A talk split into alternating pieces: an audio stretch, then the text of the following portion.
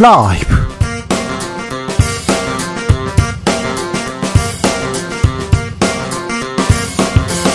2023년 10월 13일 금요일입니다. 안녕하십니까. 주진우입니다. 아, 선거 폭풍 계속됩니다. 국민의힘에서는요. 대통령도 징계하라는 소리 나왔고요. 화장 말고 성형수술로 전면 개편해야 된다는 이야기 나옵니다. 대표를 비롯해서 중진들 다 험지 출마해야 된다. 다양한 목소리 쏟아지는데요. 민주당에서는 어떻게 보고 있을까요? 민주당의 총선 전략은 무엇일까요? 더불어민주당 안민석 의원과 짚어봅니다. 팔레스타인은 현대사 최고의 최대의 비극 비극이 계속되고 있습니다. 비극의 주인공으로 계속 이름이 나오는데요. 이스라엘과 팔레스타인의 전쟁 왜 하필 지금일까요? 하마스는 왜 기습 공격을 단행했을까요? 분명한 건 늘 폭력으로 답을 찾으려 했던 역사는 증오와 더 큰 폭력을 불렀다는 건데요. 팔레스타인의 아픈 역사 애국 미남단에서 짚어봅니다. 국민의힘에서 제기한 방송사 심의 민원 역대 최고치 기록했습니다. 오늘 KBS 사장 후보로 박민 전 문화일보 논설위원 결정됐는데요. 언론계에서는 지금 어, 태풍이 분다 이런 얘기까지 나옵니다. 언론계 소식 정철웅 기자와 짚어봅니다. 나비처럼 날아 벌처럼 쏜다. 여기는 주진우 라이브입니다. 오늘도 자중차에 겸손하고 진정성 있게 여러분과 함께 하겠습니다. 선거에, 전쟁에, 아, 물가 폭등에, 뉴스를 보면 머리가 아픈데요. 그래도 가을입니다. 가을입니다. 아, 내일 비가 오고요. 더 추워진다고 하는데, 아, 가을은 금같이 귀해 가지고요. 며칠 없어요. 곧 겨울이 올 것 같으니까 참 이 가을을 그래도 즐겨야 됩니다. 산책하고 그래야 됩니까? 됩니다. 가을에는 편지도 좀 쓰시고요. 저는 어, 며칠 전에 초등학생 승현이랑 어, 여의도 공원 걸었는데 너무 좋더라고요. 아, 너무 좋더라고요. 방송국으로 돌아오기가 싫더라고요. 음. 항상 그렇다고요? 일, 일터로 가기 싫다고요? 그런 얘기 말고요. 어, 바쁜 중에 가을, 가을 하늘도 좀 쳐다보시고요. 산책도 좀 하십시오. 나만이 이 즐기는 가을, 어, 가을 명소가 있습니까? 가을 생각이 있습니까? 가을 편지가 있습니까? 어, 어, 청취자들과 국민들과 함께 이 가을 한번 나눠 보자고요. 그리고요, 02로 전화 오는 전화가 오면요, 아, 받으셔야 됩니다. 그리고 주진우 라이브라고 대답해 주셔야 됩니다. 음, 마지막 청취율 조사, 가 진행 중입니다. 아, 올해 마지막입니다. 어우, 사람들이 꼭, 뭐, 그렇게 생각하지 마시고요. 네. 자, 보내주시면요. 사연 보내주시는 들 모아서요. 추첨 통해서 치킨 교환권도 보내드리겠습니다. 그 문자는 샵 9730 짧은 문자 50원 긴 문자는 100원이고 콩으로 보내시면 무료입니다. 주진우 라이브 시작하겠습니다.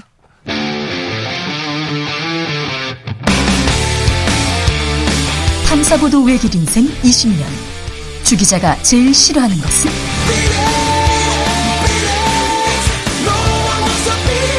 이 세상에서 비리와 부리가 사라지는 그날까지 오늘도 흔들림 없이 주진우 라이브와 함께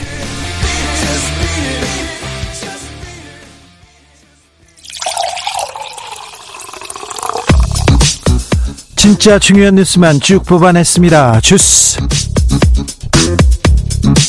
정상근 기자 어서 오세요. 안녕하십니까. 경제가 먼저입니다. 경제가 문제입니다. 고용은 어떻게 됐습니까? 네, 9월 취업자 수 증가폭이 3개월 만에 다시 30만 명대로 올라섰습니다. 오늘 통계청이 발표한 9월 고용 동향에 따르면 어, 지난달 15세 이상 취업자는 1년 전보다 30만 9천 명 늘었습니다. 네. 어, 지난 6월 이후 3개월 만에 다시 30만 명대를 회복했습니다. 자, 고용이 회복된다고요? 고용의 질은 좀 어떻습니까?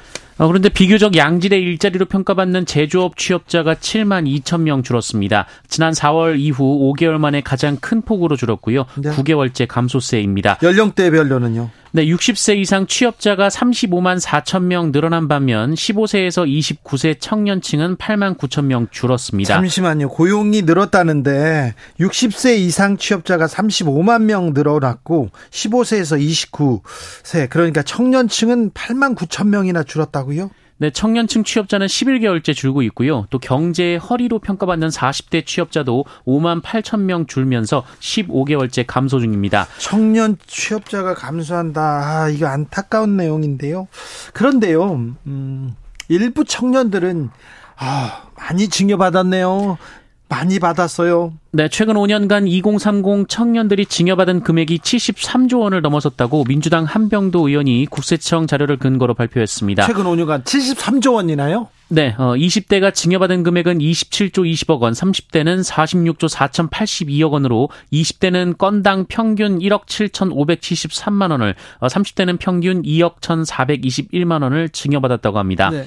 어, 또한 2030 다주택자도 18만 명을 넘어섰는데요. 네. 어, 2021년 기준으로 주택을 두 채 이상 보유한 20대는 16,755명, 네. 30대는 16만 4,087명이었습니다. 청년들 사이에도 양극화 좀 심각하군요. 네.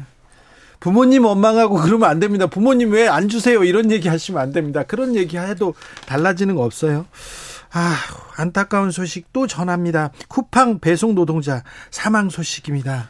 네, 오늘 오전 4시 40분경 경기도 군포시의 한 빌라 복도에서 쿠팡 배송 노동자 60대 박모 씨가 쓰러진 채 발견이 됐습니다.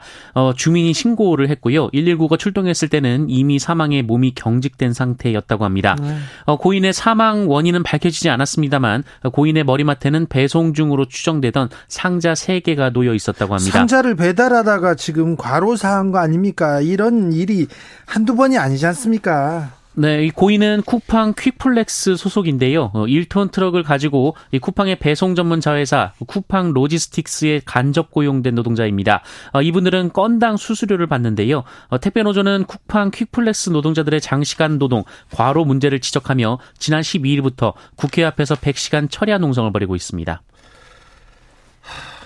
이번이 몇 번째입니까? 쿠팡은 우리나라 대표적이고 가장 큰 아, 물류 배송, 뭐, 총알 배송하면 뭐예요?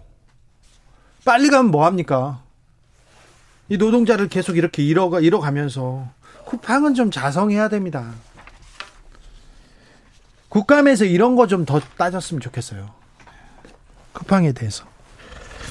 윤석열 대통령이 보궐선거에 대해서 입장을 냈네요. 네, 윤석열 대통령이 오늘 오전 참모진과 만난 자리에서 강서구청장 보궐선거 결과를 두고 선거 결과에서 교훈을 찾아 네. 차분하고 지혜롭게 변화를 추진해 나가는 것이 중요하다라고 말했다고 합니다. 교훈을 찾아. 네, 진교훈 후보가 당선됐는데 교훈을 찾아 차분하고 지혜롭게 변화를 추진해 나가 나가야 된다. 네. 오늘 그런데 국민의힘 최고위원회 열리기로 했는데 취소됐어요. 네, 국민의힘은 오늘 오전 예정된 최고위원회 일정을 취소했습니다. 대신 김기현 대표가 당 지도부 구성원들과 개별 면담에 착수했는데요. 네. 어, 이번 선거 결과에 대한 쇄신안이 마련될 것으로 보이는데 어, 김기현 대표는 기자들과 만난 자리에서 어, 당 쇄신안 발표 여부에 대해 오래 걸리지 않을 것이라고 말했습니다. 음, MBC가 대통령 전용기 탑승 탑승을 못 했지 않습니까? 그래서 그 얘기를 보도했습니다. 근데 MBC 보도가 문제가 있다고 방송통신심의위원회에서 법정 제재를 얘기하고 있네요. 네, 방송통신심의위원회 방송심의소위원회가 어, MBC가 자사 기자에 대한 정부 대통령 전용기 탑승 불허 방침을 보도한 것에 대해 어, 법정 제재에 해당하는 주의를 의결했습니다. 이 법정 제재는 방송사 제허가 재승인 시 감점 사유로 적용이 됩니다. MBC 측은 의견 진술을 통해서 전용기 탑승 불허는 취재 제한과 언론 자유에 대한 문제라며 헌법적 가치에 대한 침해 사유로 해석했다 어, 이렇게 항변했는데요. 예. 어, 그러나 류일임 위원장 등 여권 추천 위원들은 보면 2000, 2018년 문재인 대통령 전용기 탑승에 탈북민 출신 기자가 배제된 바 있다라면서 자신들의 유리한 사안만 자의적으로 해석해 보도했다라고 밝혔습니다. MBC가 이런 내용을 보도했는데 MBC한테 유리하게 해석해서 보도했다. 네, 2018년 거는 보도를 안 했다라는 입장입니다. 음, 아, 이런 식으로 방송통신위원회 심의위원회에서 어, 잣대를 들고 나오면 거의 모든 방송, 거의 모든 중요한 이슈에 대해서 제재를 이렇게 가할 수 있는데 방송 통신심의위원회 방심위가 너무 나서는 거 아니야? 인터넷 그러니까 온라인 유튜브 그동안 방송이라고 통신사라고 이렇게 인정되지 않던 곳까지 이렇게 심의하기 시작했어요. 굉장히 언론의 자유, 표현의 자유에는 아, 압박으로 이렇게 느껴질 겁니다. 제가 압박으로 느껴진다. 이렇게 얘기하는데 이걸 가지고도 심의할 수 있다는 게, 하, 지금, 음, 입장인 것 같은데요. 한번 보시죠. 어떻게 되는지. 오늘 KBS 신임 사장으로 사장 후보자로 박민 전 문화일보 논설위원이 어, 내정됐네요. 음, 얘기되던 바대로 네, KBS 이사회는 오늘 박민 전 문화일보 논설위원을 제26대 KBS 사장으로 임명 제청했습니다. 네. 어, 이사회가 KBS 사장 임명을 제청하는 공문을 인사혁신처로 송부하면 국회 인사청문회를 거쳐서 대통령이 사장을 임명합니다. 인사청문회를 거쳐야 되는 자리입니다. 그런데 인사청문회 거치자마자 이사 대통령이 또 사장을 임명하는 경향이 있어서 어찌 될지는 지켜봐야 됩니다. 아직 인사청문회를. 네, 박민 후보자는 KBS가 사회 주요 의제에 정확하고 균형 잡힌 정보와 지식을 제공함으로써 건전한 공농장 역할을 해야 한다라며 빠른 시일 안에 철저히 혁신해서 국민의 기대에 부응하는 진정한 공영방송으로 거듭나겠다라고 말했습니다. 네. 한편 야권 성향 이사들은 최종 후보를 원래 예정했던 지난 4일에 정하지 않았기 때문에 절차에 따라 공모가 무효가 됐다라고 주장했습니다만 받아들여지지 않았습니다. 야권 이사들은 방송 문외한인데다 경영 능력도 확인받지 못 못한 박민 씨가 사장으로 임명 제청된 것은 대통령과의 친분 말고는 설명할 길이 없다라고 주장했습니다. 네.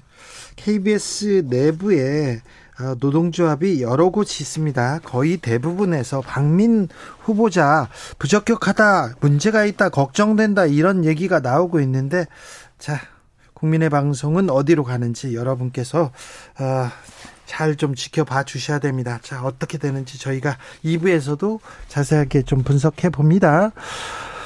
독립기념관장이 음, 국감에 나왔어요. 그래서 홍범도 장군 흉상 어떻게 해야 되냐 이렇게 물었는데 육사에 그냥 두자 이런 입장 밝혔어요. 네, 한시준 독립기념관장이 오늘 국회에 출석해서 육군 서관학교에 있는 홍범도 장군 등 독립, 광복군 흉상 이전 논란과 관련해 개인 의견임을 전제로 육사에 그대로 두는 게 좋다라고 말했습니다.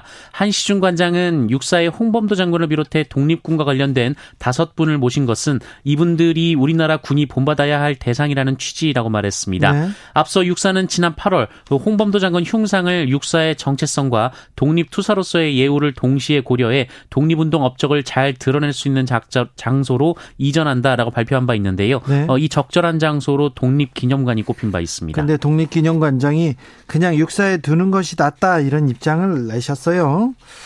5.18 민주화 운동 당시에 전두환 씨가 주도적으로 이 작전 어, 발포 진압 작전 이렇게 주도적으로 이렇게 주도했다 이 얘기를 아, 증언했습니다.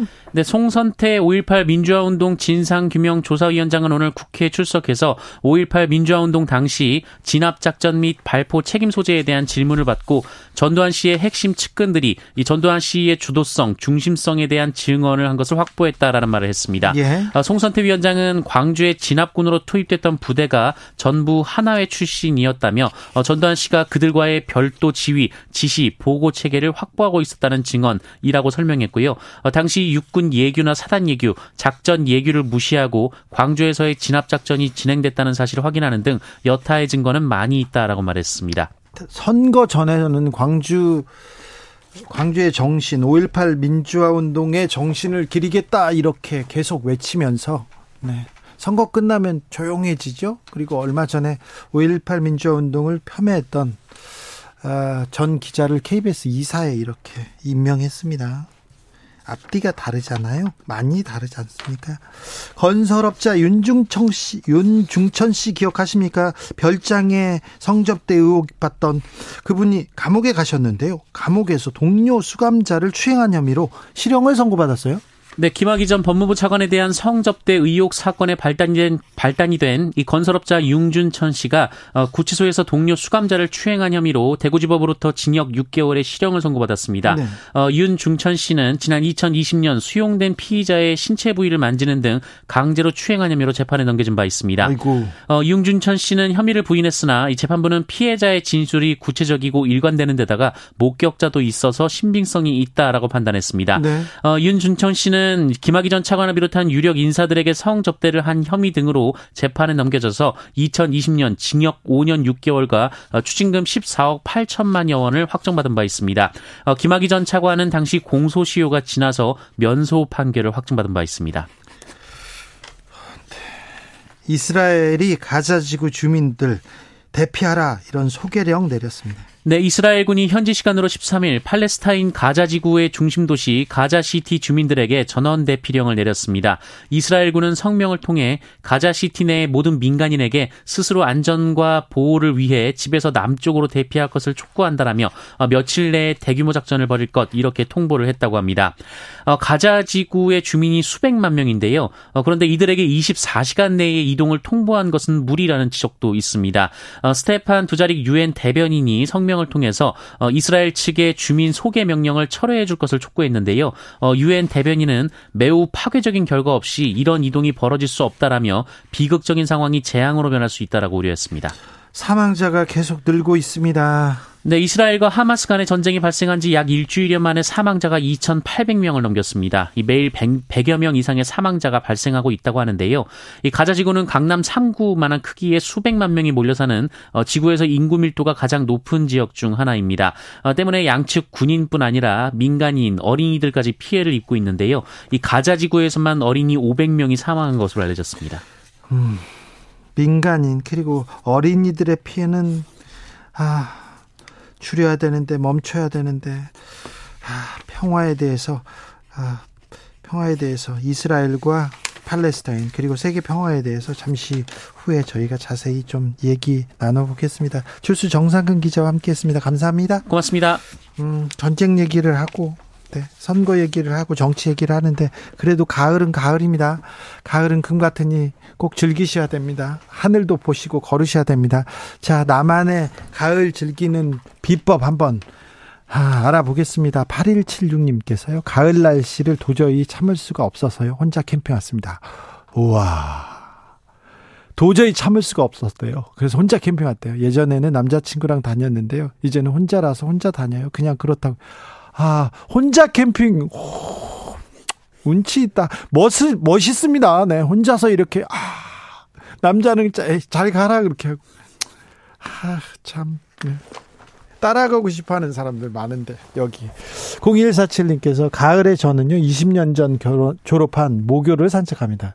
졸업 때보다 두세 치, 더 두꺼워진 나무에서 수북히 떨어지는 바사삭 낙엽 소리 즐긴 지 벌써 10년 되었습니다. 얘기하는데, 어우, 가을에 우리 정치자들 다 시인이 되신 것 같아요. 어, 네. 아, 모교를 산책한다. 아, 좋네요. 저는, 어, 고등학교 졸업하고, 네. 가지 않았어요 고등학교에 저희 고등학교에. 아우 선생님들한테도 아 저 그 학교 가기 싫어요 이렇게 얘기하고 안 갔었는데 한번 가보고는 싶네요. 갑자기 지금 우리 정치자 얘기를 들으니까 고등학교도 가보고 싶고 아, 대학교 때 중학교도 가보고 싶고 그러네요. 김정은님께서 대구 하중도에 살고 있습니다. 대구 하중도요? 봄에는 유채꽃 가을에는 코스모스가 만발해서 장관이다. 아 대구에 코스모스가 만발했다고 합니다. 박정임님께서는요, 거창 마을버스 운전하면서 가을 풍경이랑 주진우 라이브랑 같이 합니다. 가을 풍경이랑 주진우 라이브랑 잘 어울려요. 네. 잘 어울리게 만들었습니다. 저희가 다 그렇게 준비했어요. 5145님, 가을 무가 좋아 보여서 몇 개 구매했습니다. 먹어보니까 많이 달아서요. 뭘 해도 맛날 것 같습니다. 소고기 묵국도 그리고 깍두기도 담궜거든요. 깍두기가 잘 익으면 밥이랑 맛있게 먹겠습니다. 아, 가을에는 무가 이렇게 맛있나요? 아, 네, 그렇군요. 좋네요. 깍두기 잘 익으면 밥이랑 맛있게. 오, 밥 그냥, 그냥 하얀 쌀밥 이렇게 지어가지고 깍두기 이렇게 왜 올려가지고 이렇게 탁 먹으면 아, 좋겠네요. 부럽네요.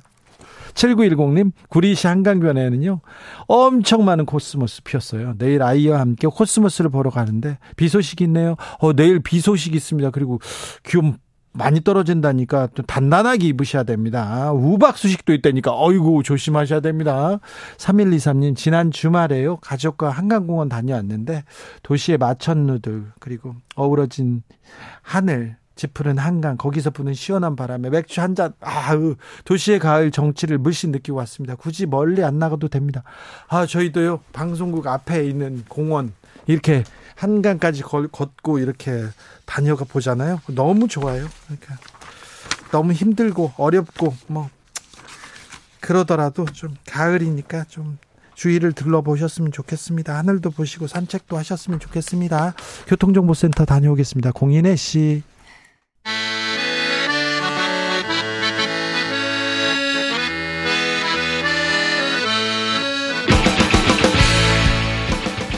역사를 잊은 민족에게 미래는 없다. 역사에서 배우고 미래를 열어가겠습니다.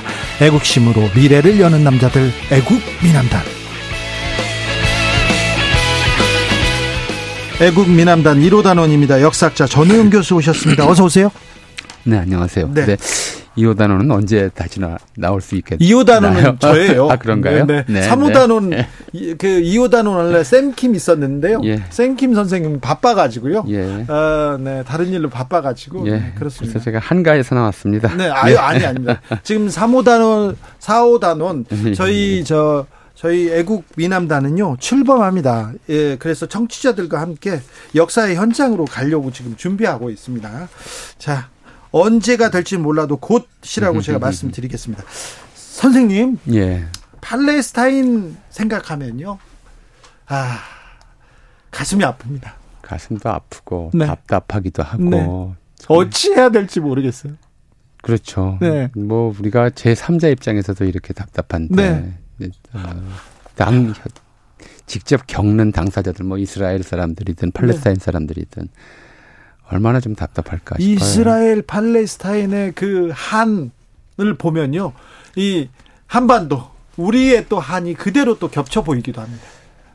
어, 제 2차 세계 대전이 끝나고 나서 예. 또는 끝나기 직전에 이른바 열강이라고 불렸던 유럽의 미국, 예. 영국, 뭐 소련, 그다음에 프랑스, 이제 독일이 이제 패전하는 상황이니까 사실 독일도 이제 그런 좀 어, 정설할까요? 또는 그런 세계관에 책임이 있는데 지구를 자기들 거라고 생각을 했어요. 아, 네. 그래서 어 이제 그 당시 제2차 대전을 치를 때는 이른바 열강 사이의 대립이 가장 뜨거운 감자였고 예. 그것이 전쟁으로 터졌지만 그 전부터 계속 누적되어 왔던 것이 이른바 제국주의와 식민지 사이의 문제였잖아요. 네. 그러니까 제국주의 지배하에서 네. 전 세계 곳곳에서 뭐 민족 해방 운동, 민족 독립 운동이 치열하게 벌어졌고 전쟁 없는 전쟁을 겪으면서 이제 전 인류의 지성이랄까요, 양심이랄까요, 이게 합의한 부분이 있어요. 네. 전쟁 없는 세상을 만들어 보자. 네. 사실은 전쟁 없는 세상, 평화의 세상에 대한 이제 구상. 또 유럽을 우리가 평화 공동체로 만들자라고 하는 구상은 굉장히 오래됐거든요. 아마 18세기부터 나오기 시작했는데 그걸 한번 실현해 보자고 해서 만든 것이 이제 국제연합이고 그걸 국제연합 유엔을 만들면서 만들고 나서 첫 번째 시도가 이제 식민지였던 지역들을 독립시키는 건데 어 독립시키면서 영토를 자기 마음대로 건 거죠. 네. 영토선을. 지금 뭐 가까이서 보시면 이제 앞 지도책을 보시면 지도를 보시면 아프리카 국경선은 직선이에요. 지도상의 직선. 그 맞아요. 지도상의 직선 그냥 그은 거예요. 지도 놓고 그냥 자로 그은 거 아니에요? 그렇죠. 그리고 지도상에다가 놓고 자를 그었다 보니까 사람이 안 보인 거죠. 지도만 보이고. 네. 거기서는 한 종족을 둘로 나누기도 하고 서로 네. 다른 나라로 나누기도 하고 강도 나누고 예. 산도 바다도 다 그렇죠. 나눴죠. 그리고 서로 다른 종족을 한 나라에 집어넣기도 하고. 네. 그러다 보니까 예상 못한 일들 또는 예상조차 안 했던 일들이 2차 대전이 지난 80여 년간 1945년에 전쟁이 끝났으니까 이제 겨우 80년이 채 안 됐는데 아, 80년간 전 세계의 문제들이 바로 그때 그은 선, 그때 열강이 함부로 그은 선 때문에 나타난 거죠. 그래서 아까 우리 주 기자께서도 말씀하셨지만 우리도 바로 그렇게 함부로 그은 선의 피해자 아니겠습니까? 예. 예. 어, 그렇죠. 좀 답답하죠. 어, 열강이 저 2차 대전 승전국들이 독일은 자기들끼리 점령 지역을 나눠서 선을 그어서 나눠서 분할 점령을 했어요. 그 독일은 이제 통일이 됐습니다만은. 근데 저희로서는 정말 이제 한스럽고 어 납득하기 어려운 것이 어, 이해가 안 되죠. 참그저 뭐 추축국이었고 전쟁 전범국이었던 일본이 분단된 게 아니라 일본의 식민지였던 우리나라 한복판에다가 38도선에다가 선을 딱 꺼가지고 분단시켜 버렸단 말이에요. 네. 이 분단 체제가 지난 80년간 우리에게 얼마나 심각한 좀 악영향을 미쳤는지 아직도 우리가 전쟁 공포라고 하는 것을 이제 가지고 살며, 살고 있는데 이런 상황에서 비춰보자면 팔레스타인의 선을 건 건 더 어이가 없는 거죠. 네.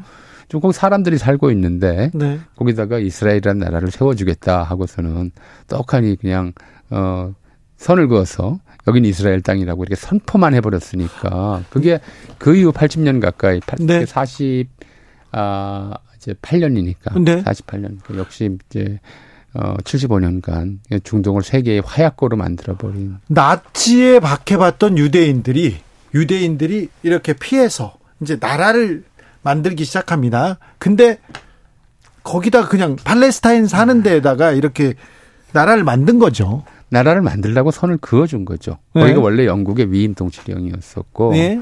거기서 이제 영국이 선을 그어주고 국제연합에 추인하는 방식으로 진행이 되어서 네. 거기다가 니들 나라를 건설해라 이렇게 이제 땅을 떼어줘 버린 거예요. 그러니까 거기 살던 팔레스타인 사람들은 황당하죠. 뭐 예를 들어 우리나라 땅에서 네. 뭐저 어, 충청도, 전라도, 경상도를 떼어가지고 여기를 무슨 뭐저 그 일본인들한테 줘라라든가 예. 아니면 뭐 저기 베트남 사람들한테 줘라라든가 이런 일을 겪었을 때 어떤 좀 어, 심정이었을지 우리가 좀 생각해 볼 수 있는 문제겠죠. 네. 근데 예. 그 이후부터 이 에, 비극의 역사는 시작됩니다. 근데 사실은 좀 이, 어, 거슬러 올라가죠. 굉장히 오래 거슬러 올라가죠. 어, 왜 좀 열강이 그 이스라엘이라는 나라를 건설해 주려고 했을까? 예. 이거 좀 굉장히 다각도로 좀 봐야 되는 상황이거든요. 네. 네. 어, 첫째는 이제 유대인들이 잘 아시다시피 3천년 전에 그 유대 그 이스라엘은 나라가 없어졌어요. 북에는 이스라엘, 남쪽에 유다 유다 두 개의 왕국이 있었는데 네. 대략 한 300년 정도 간격을 두고 두 나라가 차례차례 멸망했거든요. 네. 그러니까 우리가 알고 있는 예수 시대는 그 나라가 없었어요. 예. 그 로마의 이제 예, 속국이었 예. 속주였죠. 예. 속주였고 그래서 어, 예수 그리스도도 어 빌라도의 재판을 받았잖아요. 네. 그리고 이제 유대인들이 전 세계로 이제 흩어졌는데 주로 이제 유럽 쪽으로 많이 흩어졌었고요. 근데 이제 선민 의식이 뭐 전 세계 인류학자들이 굉장히 궁금해하는 주제이긴 한데 선민 의식은 어느 민족 어느 종족에게나 있어요. 네. 근데 3천 년 동안 나라 없이 흩어져 살면서도 이른바 종족적 또는 민족적 정체성을 유지했다고 하는 것 자체가 엄청난 일입니다. 대단한 일이죠. 우리가 네. 지금 알고 있기로도 네. 우리 고대도 아니고 고려 시대에 네. 강성했던 중국 대륙의 북쪽을 지배했던 거란족 네. 지금 흔적도 없어요. 거란족 말, 말갈족 다는 없죠. 말갈족은 이제 여진족이라는 이름으로 바뀌어서 네.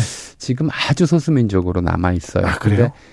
어, 제가 몇 년 전에 좀 이제 그 전문 전공자한테 얘기를 들었는데 여진 문자가 있었거든요. 예. 지금 우리나라에도 여진 문자가 남아 있어요. 아 그렇군요. 저기 성파구에 가면 삼전도비라고 왜 우리 네. 인조가 청태종에게 항복했던 거 있고요. 예. 역사적 사실이 있고 그 사실을 기록한 비석을 청나라에서 세우고 갔거든요. 예. 삼전도비라고 그래요. 네. 한자 앞면은 한자, 뒷면에는 여진 문자로 이렇게 새겨져 있어요. 그런데 아, 어, 지금 중국에서 여진 문자를 연구하는 사람 중에 여진 쪽은 한 사람밖에 없대요.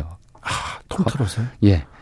오히려 이제 중국인들이 몇 사람이 있고 한국인이 한두 사람 연구하고 있고 그래서 여진 문자가 문자가 사라지고 나서 이제 여진족이라고 하는 정체성도 거의 없어서 지금도 저 옛 고구려 유적지 동 통화연이라든가 이제 그 넘어가면 여진족이라고 하는 사람들이 아주 소수 남아 있어요. 그런데 대체로 무슨 거란족도 그렇고 그 전에 뭐 토번이라든가 서하라든가 이런 나라를 만들었던 어, 그런 종족들이 거의 다 이제 저, 민족적 정체성을 다 잃어버렸거든요.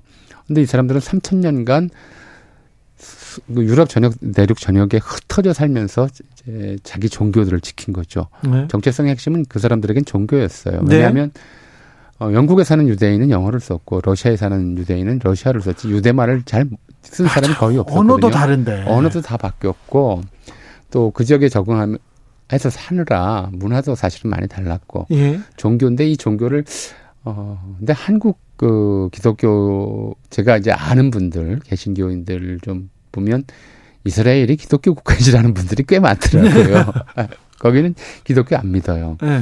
유대 교고요. 네. 유대교는 이제 구약 기준이죠. 네. 예수 그리스도를 구세주로 인정하지 않기 때문에 네. 예수의 부활을 인정하지도 않고 네.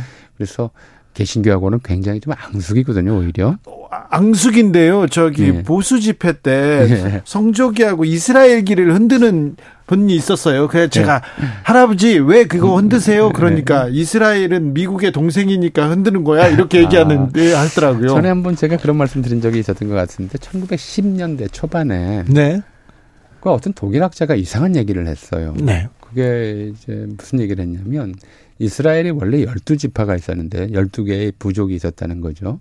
12지파가 있었고 그중에 한 지파가 종족이 묘연하다. 네, 그 지- 지파의 이름이 단 지파였었는데 네.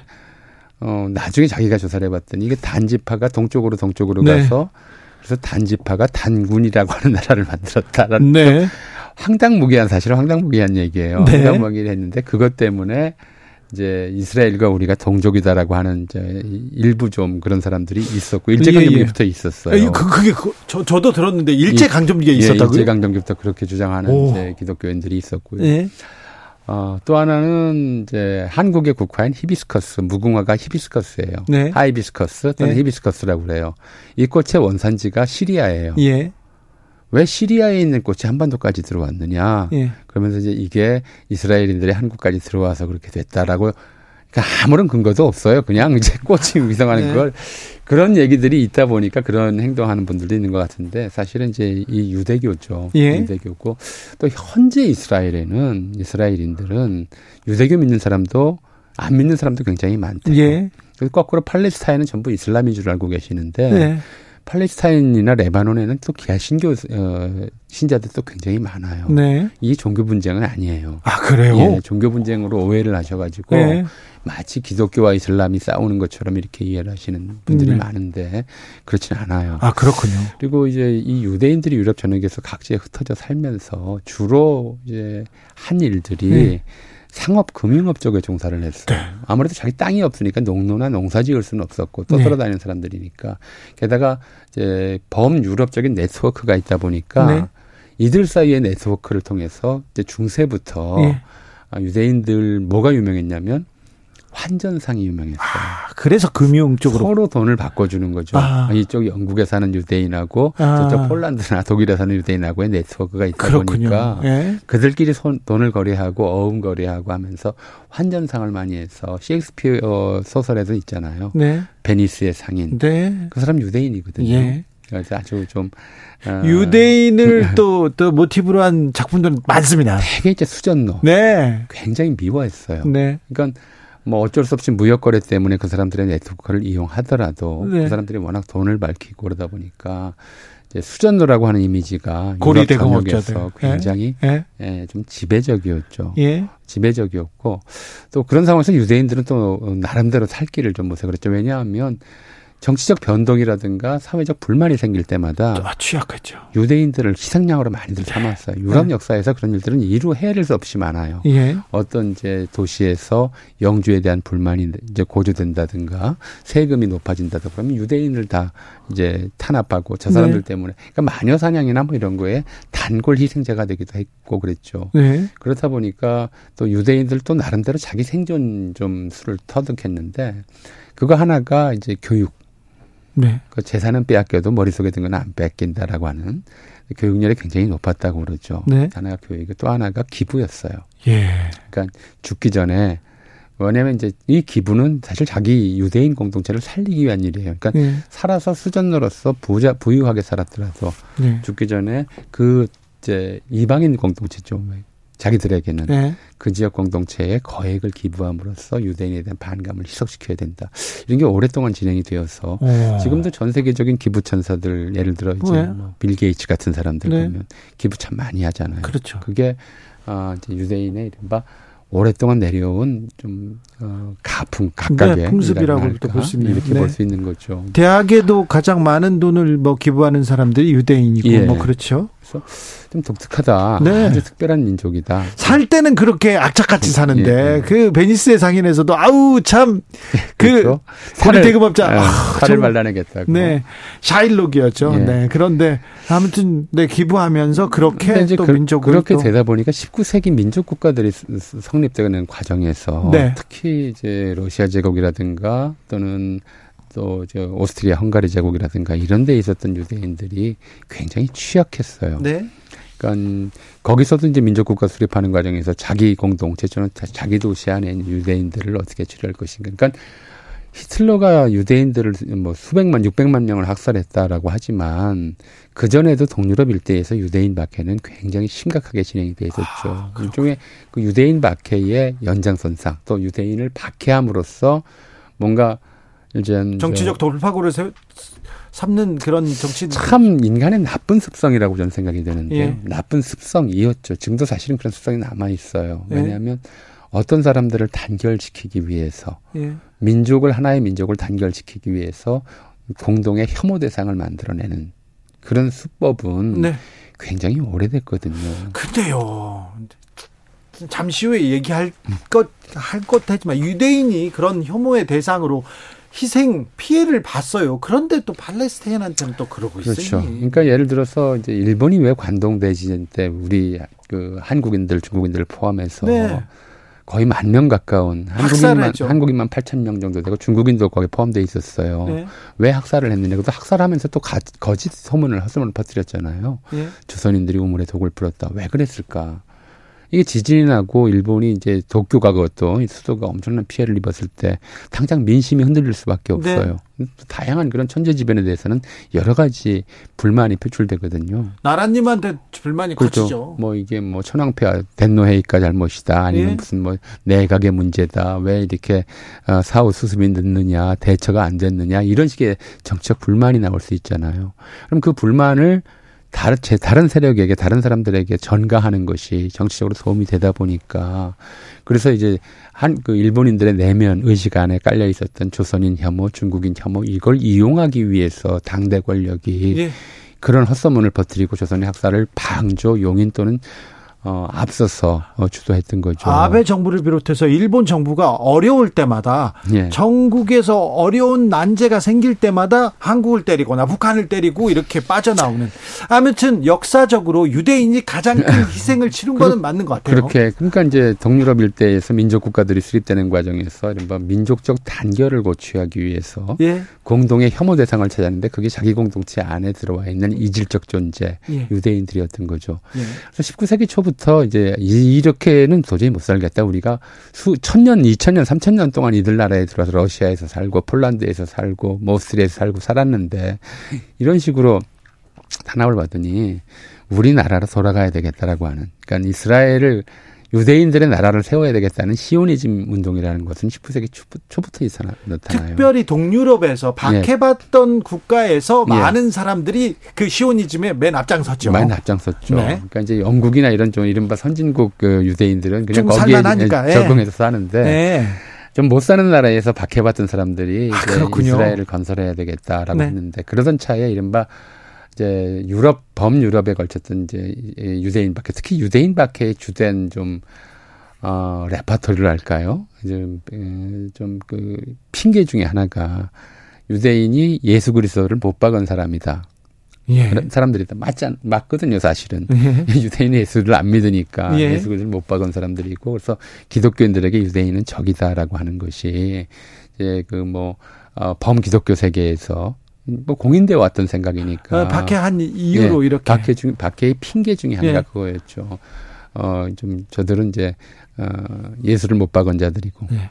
그러니까 양쪽 다 마찬가지예요. 우리 예. 우리 쪽에 한국에 이제 일부 개신교인들 같으면은 아. 좀 뭐랄까요 그 이스라엘이 기독교 국가인 줄 알고 그러고 있는 사람들이 있는가 하면 네. 당시 유럽인들은 사실 따지고 보면 그렇게 보면 예수 예수 그리스도도 유대인이거든요. 예. 그런데 그걸 안 생각하고 생각하지 않고 예수를 못 박은 사람들이라고 해서 이제 차별하고 탄압하는 그 혐오감이 있었는데 동유럽에서 사실은 상당한 형구석 그게 이제 민족 결집의 효과가 있었기 때문에 독일에서도 나치 히틀러도 바로 그걸 이용한 거죠. 그렇죠. 이거 유대인을 이제 어그 게르만족 독일 민족의 공동의 적으로 규정하고 저들은 세상에 살 이유가 없는 존재들이다 이런 식으로 이제 선동하면서 선동하면서 결국 어 이제 인류가 그때까지 겪어지 못, 겪어보지 못했던 홀로코스트라고 하는 대참사를 일으켰던 거죠. 그걸 겪고 나니까 네. 이제 이대로는 안 되겠다. 아, 시오니즘이 이제 불붙죠. 불붙 그전 오래됐지만 특히 열강이 네. 미국이나 영국 같은 나라들, 프랑스나 이런 데 이런 데에서 예. 이게 이제 두고두고 이제 유럽 전역에서 화근이 될 것이고 그러니까 어, 유대인들의 나라를 만들어 주자는데 이제 동조하게 되는 거죠. 네. 근데 사실은 어, 현상에 대한 좀 엄청난 변경이 변경이거든요. 어떻게 만들어 주느냐 한 나라를. 네. 예. 있던 나라를 나라의 국권을 빼앗는 건 참 어려운 일이 어, 좀 차라리 쉬운 일이고 나라 간의 분쟁을 조정하는 것도 차라리 나은 일인데. 그렇죠. 아예 없는 나라를 없어진 지 3천 년 된 나라를 새로 만들어 주겠다는 거잖아요. 그렇게 해서 이제 팔레스타인 사람들이 살던 땅이 거기가 3천 년 전 유대인의 연고지라고 유대인들도 아무것도 사실은 거기에 가본 적도 없는 사람들이 예. 거기에 가서 나라를 건설한 게 1948년 5월이었죠. 아, 그것도 대단한 일입니다. 대단한 일이죠. 예. 대단한 일이고 수십만의 유대인이 예. 이제 모든 짐과 모든 뭐, 뭐 모든 걸 버리고 이제 자, 이스라엘로 떠납니다. 그렇죠. 이거 이제 우리에게 준 땅이다. 그러니까 네. 거기 살던 사람들이 그걸 받아들일 수가 없죠. 자기가 네. 여기에 무슨 국민 투표를 한번 의견을 물어본 적도 없고, 그죠? 어떻게, 뭐, 저, 그에 대한 보상이 이, 이루어진 것도 아니고, 네. 그냥 느닷없이, 예. 어, 전혀 이제 여기 연고도 없고, 어, 3천년 전에 연구가 있었다는 주장만 하는 사람들이 들어와서 나라라고 하고 자기 나라라고 딱 선을 긋고 다 나가 그러니까 예. 이걸 이제 견딜 수가 없게 된 거죠. 그래서 뭐 이제 이스라엘 정부 선포 직후부터 이제 팔레스타인 사람들하고의 전쟁이 시작된 거죠. 그렇죠. 계속 반복되는 중동 전쟁이었죠. 예. 중동을 화약고로 만들어 버렸던 거거든요. 그러니까 어 2차 대전 이후에 전후 처리가 워낙 이제 정말 마음대로 하다 보니까 엉망이었어요. 열강이 제, 전후철이라고 하는 것을 제 마음대로 하다 보니까 우리는 우리대로 분단 체제를 80년 가까이 겪고 있는 것이고 그렇죠. 저 사람들은 저 사람들대로 서로 어울릴 수 없는 그런 이제 빙탄 불상용의 관계로 80년째 저러고 80년 가까이 살고 있는 거잖아요. 네. 아, 참, 이, 그 역사의 잘못 좀, 어, 어 꼬운 매듭이 예. 얼마나 많은 사람들을 끔찍한 절망과 네. 죽음과 위기 속으로 몰아가는지 볼 때마다 좀 답답하고 마음이 아, 아파요. 그러니까요. 역사를 알면 알수록 또 우리가 계속해서 계속 가슴 아픈 과거가 계속 떠올라서 더 아픕니다. 음. 오늘 방송 내용 좋다는 문자가 지금 물밀듯이 오고 있습니다. 그 와중에서도 처음처럼 님께서 전우영 자랑스럽다. 나 보강 국민학교 같은 반 나왔다. 이런 분도 있네요. 아, 그래요? 아, 그렇네요. 아. 어, 2482님께서 탈무드, 탈무드 보면요. 유대인의 현명함에 많이 감탄했는데 한 지붕에서 팔레스타인과 지혜롭게 살아가는 방법 없을까요? 이렇게 얘기합니다. 근데 그 이후에 계속 역사의 비극이 역사의 비극이 이어집니다. 크고 작은 이 분쟁이. 근데 이제 뭐 미국이 그 이렇게 이렇게 만들어 놓은 부분에 대해서는 좀 책임이 있으니까 예. 책임이 있는데 어 이제 중동의 화약고라고 하는 이제 세계 대전이 만약에 세계 대전이 일어난다 일어나면 중동이다. 3차 세계 대전이 일어난다면 어 굉장히 오랫동안 중동이다라고 했었는데 예, 예, 그렇죠. 최근에는 한반도까지 거론되고 있더라고요. 네, 예. 근데 그렇게 얘기를 하면서 계속 이제 이스라엘에 대한 강력한 좀 지원을 했었고 이스라엘은 미국의 지원 그렇죠. 또 특히나 전 세계 이른바 선진 열강에 살고 있는 유대인들의 이제 재정적 지원도 네. 좀 만만치 않죠. 네. 이런 것들을 좀 발판으로 해서 강력한 무력을 일으켰고요. 네. 그렇게 해서 뭐 70년대 중 6일 전쟁 같은 경우에는 네. 중동 여러 개국과 상대로 해서 한 음. 6일 만에 전쟁을 끝낼 그렇죠. 정도로 그렇게 이제 강력한 힘을 과시했잖아요. 네. 근데 우리가 여기서 좀, 좀 봐야 될 게 있어요. 네. 요즘도 우리나라에서 자주 나와요. 강력한 힘을 바탕으로 한 평화. 평화는 힘으로만 이루어진다. 그렇습니다. 핵을 무장해야 된다. 압도적인 힘의 우위로서 평화를 지키겠다. 이 얘기가 계속 지금 나오고 있죠. 윤석열 정부의 핵심, 핵심 대통령을 비롯 다 그 얘기만 해요. 제가 전에도 말씀드렸지만 그게 네. 어 저 러일 전쟁 직전에 네. 일본에서 유행했던 구호예요. 그러니까요.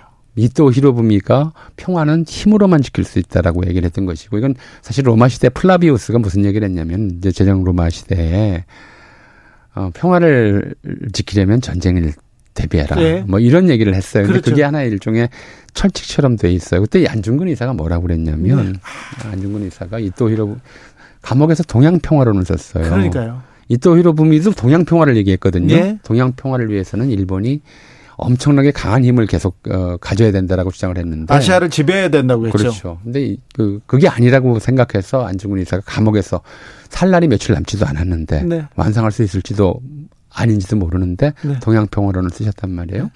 쓰면서 거기서 한 얘기가 뭐였냐면 평화는 힘으로 유지되는 것이 아니라 네. 마음을 얻음으로써 유지되는 것이라고 얘기를 했어요. 그렇죠. 그렇죠. 사람의 마음에 네. 원한과 분노를 쌓아놓으면 네. 어, 절대로 평화가 오지, 오지 않는다는 거예요. 일본 제국주의한테 예. 우리가 끝까지 힘으로는 군사적으로는 압도적으로 압도적으로 그렇죠. 일본이 우위에 있었어요. 그렇죠. 그런데 무장 투쟁은 끝이 그치지 않았습니다. 안 나죠. 네. 김희동 님 선언서도 그랬어요. 우리 2천만 그 사람 조선인들의 마음속 한 분 축원 분을 입안에 품고 원한을 마음속에 쌓아두게 만들 쌓, 쌓게 만들어 놓고 무슨 평화냐. 예. 뭐가 이런 체제가 안정적이냐라는 거죠. 그러니까 이스라엘도 마찬가지인 거거든요. 핵을 쌓아놨습니다. 미사일과 첨단 전투기와 탱크를 쏴, 쏴놨습니다. 그러니까 팔레스타인에서 이스라엘에 5천 발 미사일을 쐈다고 그러는데 사실은 장난감 수준이었잖아요. 박격포 수준. 예, 좀 10km. 멀리 날아가는 박격포 10km, 수준이고 20km. 위력도 별로 없었고 예. 그렇다 하더라도 그게 얼마나 두려운 일이에요. 예. 그렇죠. 전쟁을 막는 것은 그러니까 이제 평화라는 글자를 두 방식의 해석이 있어요. 네. 하나는 이제 전쟁의 반대말을 보통 평화라고 생각을 해요. 네. peace, war, war 이렇게 예. 이제 보통은 어. 그렇게 생각해요 네네, 상식적으로. 그렇죠. 근데 사실은 평화가 전쟁의 반대말은 아니에요. 예. 마음의 평화할 때 그 평화는 어떤 걸까? 마음 속에서 전쟁이 나는 걸까요? 사실은 평화라고 하는 그것은 굉장히 오래된 이제 한자어인데 이 평이라는 글자는 네. 물이 잔잔하게 수평을 이루고 있는 상태예요. 예. 그래서 평화라고 평이라고 그러잖아요. 그렇죠. 수평 네, 물처럼. 평화. 그러니까 평은 격차가 없는 상태를 말해요. 예. 화는 서로 어울려 있는 상태거든요. 네. 이 화라는 글자의 반대가 되는 글자가 뭐냐면 어울리지 않는 것, 예. 뚜렷이 구별되는 것, 별자예요. 예. 자, 그러면 평화의 반대말은 뭐냐? 차별이에요. 네. 전쟁이 아니라 차별이 존재하는 한 분노, 원한이 사람들 마음에 쌓일 수밖에 없고 언젠가는 네. 어떤 방식으로든 네. 폭발하게 돼 있거든요. 표출하게 돼 있어요. 근데 네. 이스라엘이 그렇게 당해놓고도 네. 어, 본인이 이제 그렇게 그 박해를 당해놓고도 사람들이 그렇게 원한을 품으면 네. 어떤 일이 벌어지는지를 잘 모르는 것 같아요. 아, 역사에 지금 증명합니다. 예. 우리한테 보여줍니다. 예. 이스라엘에서 한반도한테 경고하고 있어요. 예. 이런 식이 되면 힘으로만 평화를 유지하려고 들면 네. 다른 방식의 어, 좀 저항 또는 네. 분출, 분노 표출이 일어나게 돼 있어요. 일어날 수밖에 없는 구조 아닙니까? 예. 그래서 좀 종교적으로는 네. 평화를 어떻게 해석하냐면 정의가 구현된 상태라고 해석을 해요. 예. 다시 말해서 이제 혐오, 예. 근거 없는 차별, 예. 어, 불평등 네. 이런 것들이 사라져야 평화가 유지되는 것이지. 네. 물론 되게 종교적인 얘기니까 네. 현실에 얼마나 좀 적용 가능할지 모르겠습니다만은 힘으로 누르는 것이 절대로 평화가 될 수는 없다라고 하는 것을 그렇죠. 지금 이 지금 사태가 보여주는 것이고 네. 이 문제에 대해서도 따라서 어, 이스라엘은 이제 그동안의 팔레스타인 정책이 사실상 말려 죽이기 정책이었잖아요. 네. 그건 또 성공할 수 없다는 것도 예. 보여주잖아요. 다 죽이기 전에는 네. 그런 이제 본인들이 자기들이 당했던 홀로코스트보다 더 끔찍한 일을 저지르기 전에는 불가능한 일이란 말이에요. 아니, 그것 그것도 안 될 일이고요. 네, 다 죽일 수도 없어요. 아, 근데 우리가 이스라엘 뉴스를 많이 전해드렸습니다. 올해 초에. 예. 아, 총리가 극우파하고 시오니스트들하고 손잡고 그다음에 사법개혁, 사법개혁이 아닙니다. 사법부까지 장악하려고 하다가 계속해서 정치적으로 코너에 몰리는 온 국민이 나와서 어, 시위 역사상 큰 시위를 하다가 하던 중에 이런 일이 있었어요. 그렇죠. 그래서 이 문제는 정말 좀 의심스러운 부분들이 많고요. 느닷없기도 하고요. 근데 네. 사실 이럴 때 좀 이스라엘 사람들도 그렇고 전 세계 인류가 좀, 어, 좀 주목해 봐야 되는 것이 사실은 어, 이런 식의 이제 무력 또는 전쟁 도발이라고 하는 것이 그런 말이 있잖아요. 전쟁은 노인이 결정하고 네. 죽기는 젊은이들이 죽는다라는 네. 말도 있고요. 전쟁을 결정하거나 또는 전쟁이 배후에서 작동하는 힘이 예. 항상 순수하지 않다. 항상 절대 필요한 것은 아니다. 인류는 반드시 전쟁을 멈춰야 한다. 그렇지 않으면 전쟁이 인류를 끝장낼 거다.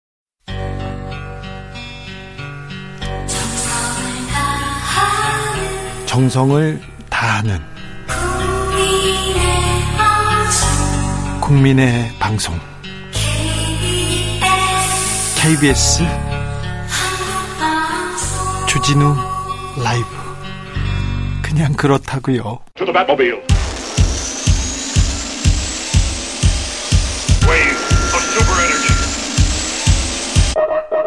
주기자의 1분 지난 대선을 보름 앞둔 2022년 2월로 가봅니다. 윤석열, 이재명 후보, 박빙. 그래서 치열하게 다투고 있었습니다. 국민의힘 윤석열 후보는 제3지대 안철수 후보, 후보와 단일화에 심혈을 기울이고 있습니다. 2월 25일자 문화일보 칼럼입니다. 제목은 너무 늦은 단일화는 없다. 한번 볼까요? 아, 윤석열 안철수 단일화는 이번 대선에 시대 정신을 온전히 담는 그릇이 될 수 있다. 단일화를 지상 과제라고 외칩니다. 이재명은 절대 안 된다고 생각하지만 윤석열이 되면 달라질까 고민하는 유권자나 안철수의 주장에 동의하지만 사표를 우려하는 유권자들에게 새로운 선택의 기회를 준다. 이들은 방황 방황하는 스윙보터가 아니라 우리 정치의 건강성을 지키는 버팀목이다. 아, 그래요? 이 칼럼 민주당에 대해서는요 비판 강력하게 합니다. 강력하다 못해서 적대적이기까지 합니다. 제대로 된 단일화는 남은 선거 운동의 흐름을 장악한다. 이재명은 중앙 정치에선 신인이지만 기성 정치권의 구태를 그대로 답습했다. 그를 후보로 선출하고 지원하는 문재인 정부와 민주당은 오래전 진보성을 상실한 이익 결사체이자 수구 좌파이다. 어, 수구 좌파요? 시대 정신에 역행하는 이들과 단일화한 윤석열, 안철수의 극명한 대비는 막판 반전 가능성을 봉쇄한다. 이렇게 단일화만 하면 이긴다. 이런 얘기를 합니다. 이준석 전 대표에 대한 평가도 재밌는데요. 한때 윤석열과 합체 시대 교체를 리드할 것으로 기대했던 이준석은 이미 밑바닥을 드러냈다.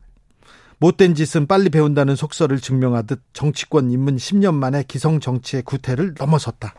조롱에서 합당 폭로로 이어지고 있는 단일화 재뿌리기가 지방선거 공천권 장악을 염두에 둔 것임은 굳이 설명할 필요가 없을 것이다. 언론사 칼럼인지 기관지 소식진지 구분이 안 됩니다. 그런데 국민의힘 그리고 윤석열 후보는 좋아했을 것 같아요. 제 생각입니다. 매우 좋아했을 것 같습니다. 이 칼럼을 쓴 박민 논설위원 오늘 KBS 이사회가 KBS 사장으로 임명 제청했습니다. 박민 후보자 이동관 방통위원장 대학교 과후배입니다. 그리고 법조기자 당시에 윤석열 대통령과 막역했다고 합니다. 추윤 갈등이 심각했을 때 있지 않습니까? 근데 그때 법조 언론인 클럽이라는 데에서 갑자기 뭐 기자들 여론조사가 나왔어요. 어, 법조 언론인 클럽이 있었어? 그런데 법원 검찰청 출입기자 94%가 추 장관의 수사지휘권 잘못됐다 부정적이다 이런 조사를 내서 윤 총장에게 힘을 실어준 기억이 있었죠. 법조 기, 언론인 클럽이 있었습니다. 그때 회장이 박민이었습니다. 여기 국민의 방송 사장이 우리 사장 될 건데 조심해야 되는데 그래도 할 말은 해야겠습니다. 주 기자의 1분이었습니다. 에픽하이 이 아이가 불렀습니다 춥다.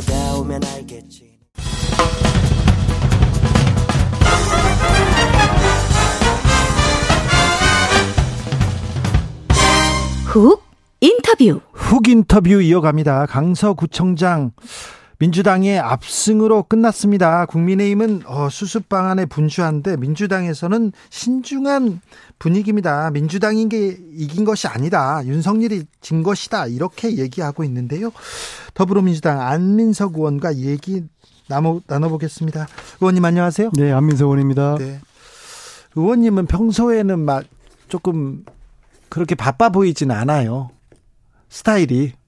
그냥 그렇다고요. 그런데 국감 때는요, 엄청 열심히 일합니다. 이분 뭐 큰 청문회에 나오고 그럼요, 실력을 발휘합니다. 국감 기간인데, 자, 의원님, 무슨 뉴스, 무슨 일 준비하고 계십니까? 국정감사 때요? 네. 그러니까 국정감사는 야당의 시간이지 않습니까? 예. 그리고 이번 국정감사는 21대 마지막 국감이고요. 네. 그러니까 저를 비롯해서 제 민주당 의원들이 실력을 보여, 보여주어서 네.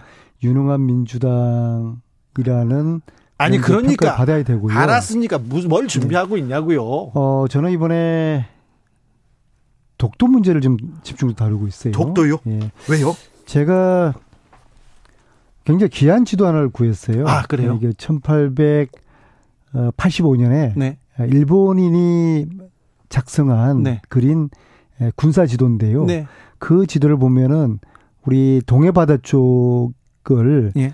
군사 분계선을 그었는데 네. 그 조선 쪽으로 송도 지명을 집어넣었어요. 네.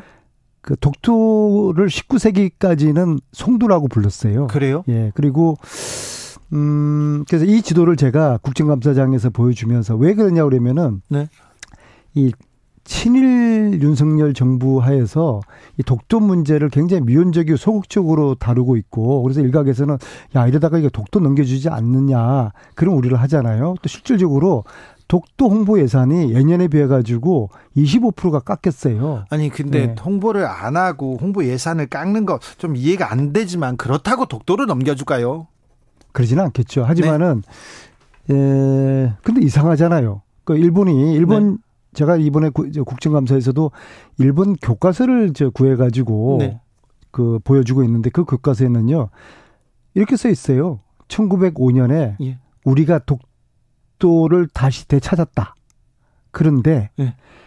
1950년대부터 한국이 예. 다시 우리 영토를 뺏어갔다. 네.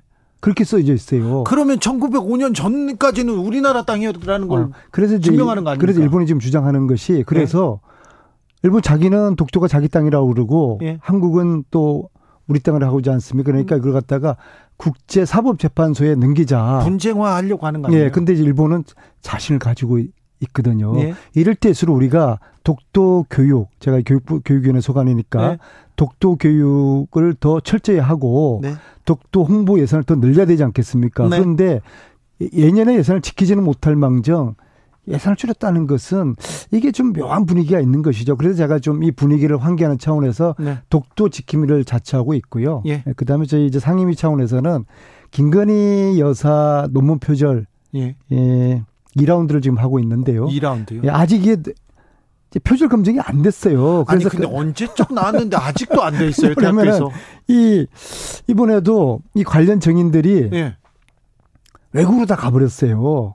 그 국립대 교수 한 분은 네. 그 김건희 여사의 표절 논문 의심을 도와준 걸로 받고 네. 있는 분인데 갑자기 이분이 증인 신청하니까 외국으로 주행랑을 쳐버리고요. 아니 저기 지금 강의하고 있는 강의하고 있는 학기 중간에 학기 네 그리고 국민대 이사장은 네. 지난해에도 증인 신청했는데 국정감사 앞두고서 또 외국으로 주행랑 쳤는데 지난해 이어서 이어서 올해도 외국으로 주행랑을 쳐버렸어요. 그러니까 네. 이거 어떤 증인들을 불러와서 여기 대해서 따져 묻고 검증을 해야 되는데 네. 이게 주랭랑을 치는 이런 분위기라 가지고 이번에도 역시 김건희 여사의 논문 표절 검증 제대로 이루어지지 않을 것 같다. 네, 그런 좀 예감이 듭니다. 그럼 계속해서 국감 때마다 김건희 여사 논문을 얘기해야 됩니까? 그러다가 21대 국회는 이제 문을 닫는 거죠. 그래요? 네. 아, 또 이런 방법이 있군요. 참. 자, 선거 얘기로 가보겠습니다. 선거는 이기고 봐야 되나 봐요. 민주당은 조용하고 일단 국민의힘 굉장히 부산합니다. 화장 말고 성형 수술해야 된다, 전면 수술해야 된다 이런 얘기도 하고요. 대통령도 청, 책임져라 이렇게도 얘기 나옵니다. 국민의힘 어떻게 보고 계십니까? 일단 이제 이번 이제 선거가 예? 그러니까 국민들이 윤석열 정부에 대해서 회초리를 든 선거 아니겠어요? 네. 그것도 아주 세게 회초리를 이제 내리친 것이죠. 네. 그러면 집권 여당으로서는 당연히 뭔가 쇄신을 해야 되는 것이죠. 예. 쇄신 전에 책임을 누군가 져야 될 거 아니겠습니까? 네. 보통은 지도부가 지는 건데 네. 지금 김기현 대표 하는 걸로 보면은 청와 어, 용산에서 오다를 받은 것 같아요. 버텨라. 음, 네. 네.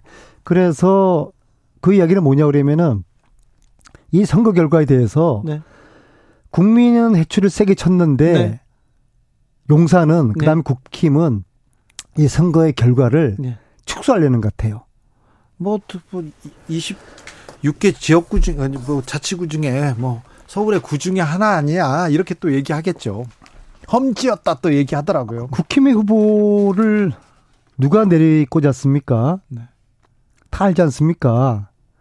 용산에서 내려꽂았다고 다 이렇게 보지 않습니까? 그냥 그러면 그렇게 이렇게 추정하죠. 그렇죠. 근데 그러면 사실 이 책임은 네. 용산에 일단 있는 것이죠. 그런데 오늘 이제 용산에서 나온 오후에 대통령의 메시지는 네.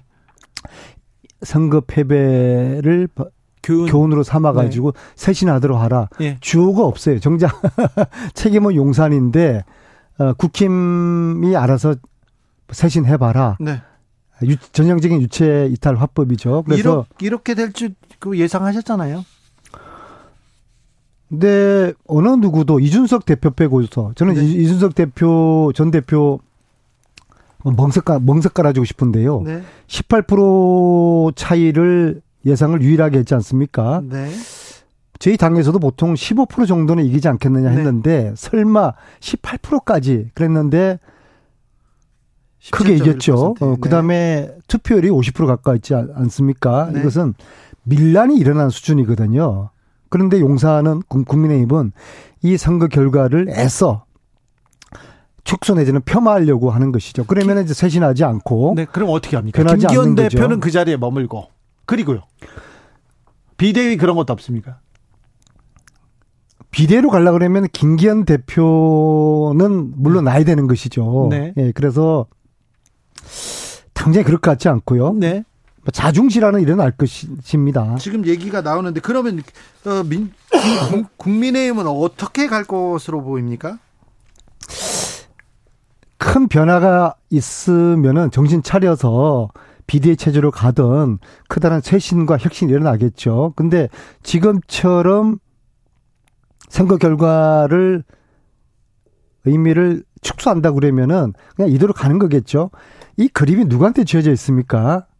대통령한테 주어져 있어요. 그리고 네. 그 그림을 잡은 대통령이 판을 주도한 그런 선거가 이번에 강서 선거였거든요. 네. 이 강서 선거는 예비 심판의 성격을 가지고 있어요. 근데 예. 이 예비 성 심판의 성격은 심판에서 다음 총선엔 더 강해집니다. 그거는 이제 본 심판이 되겠죠. 예. 근데 예비 선거 심판에서 이렇게 크게 졌는데도 정신 못 차리면은 계속 이 기조로 이제 가겠다는 것이거든요. 네. 그렇게 되면은 어차피 총선이라는 건 내년 총선은 윤석열 정부의 중간 평가 성격이거든요. 이거는 네. 저희들이 그렇게 구도를 짜고 싶어서 한 것도 아니고 그거는 저희들이 피할래야 피할 수 없는 그런 그 구도가 되지 않겠습니까? 그럼에도 불구하고 예비 심판의 의미를 축소하게 되면은 용산이나 국민의힘은 본 선거를 이 기조로 이제 가게 되겠죠. 그럼 뭐 저희들은 사실 뭐 나쁠 건 없으나 이제 이럴수록 저희들이 방심하거나 안일하지 않고 네. 통합과 혁신의 기조로 국민들의 마음속으로 파고 들어가야 되겠죠. 어찌됐든 그 국민의힘 상황 굉장히 바쁘게 움직입니다. 안철수 의원이 치고 나갑니다. 이준석 제명 제명하라 그리고 서명 운동까지 나섰습니다. 안철수의 행보 그리고 이준석 전 대표의 행보는요? 뭐 안철수 의원이 별로 뭐 치고 나간다고 보지도 않고요. 그리고 예. 그다지 국민들에게 관심도 이제 없다고 보는 게요. 일단 안철수 의원은 대선을 두 번씩이나 나가지 않았습니까? 네. 그러면은 이준석하고 싸우기보다도 네. 국가의 크다란 아젠다를 놓고서 저출산 문제라든지 불평등 불평등 문제라든지 이러한 국가의 어떤 미래 비전을 가지고 국민들에게 평가를 받을 생각을 해야 된다고 보고요. 네. 그다음에 굳이 이철 저 어, 이준석을 소환하고 싶다 그러면은 이준석 보고 뭐라고 할 게 아니라 예.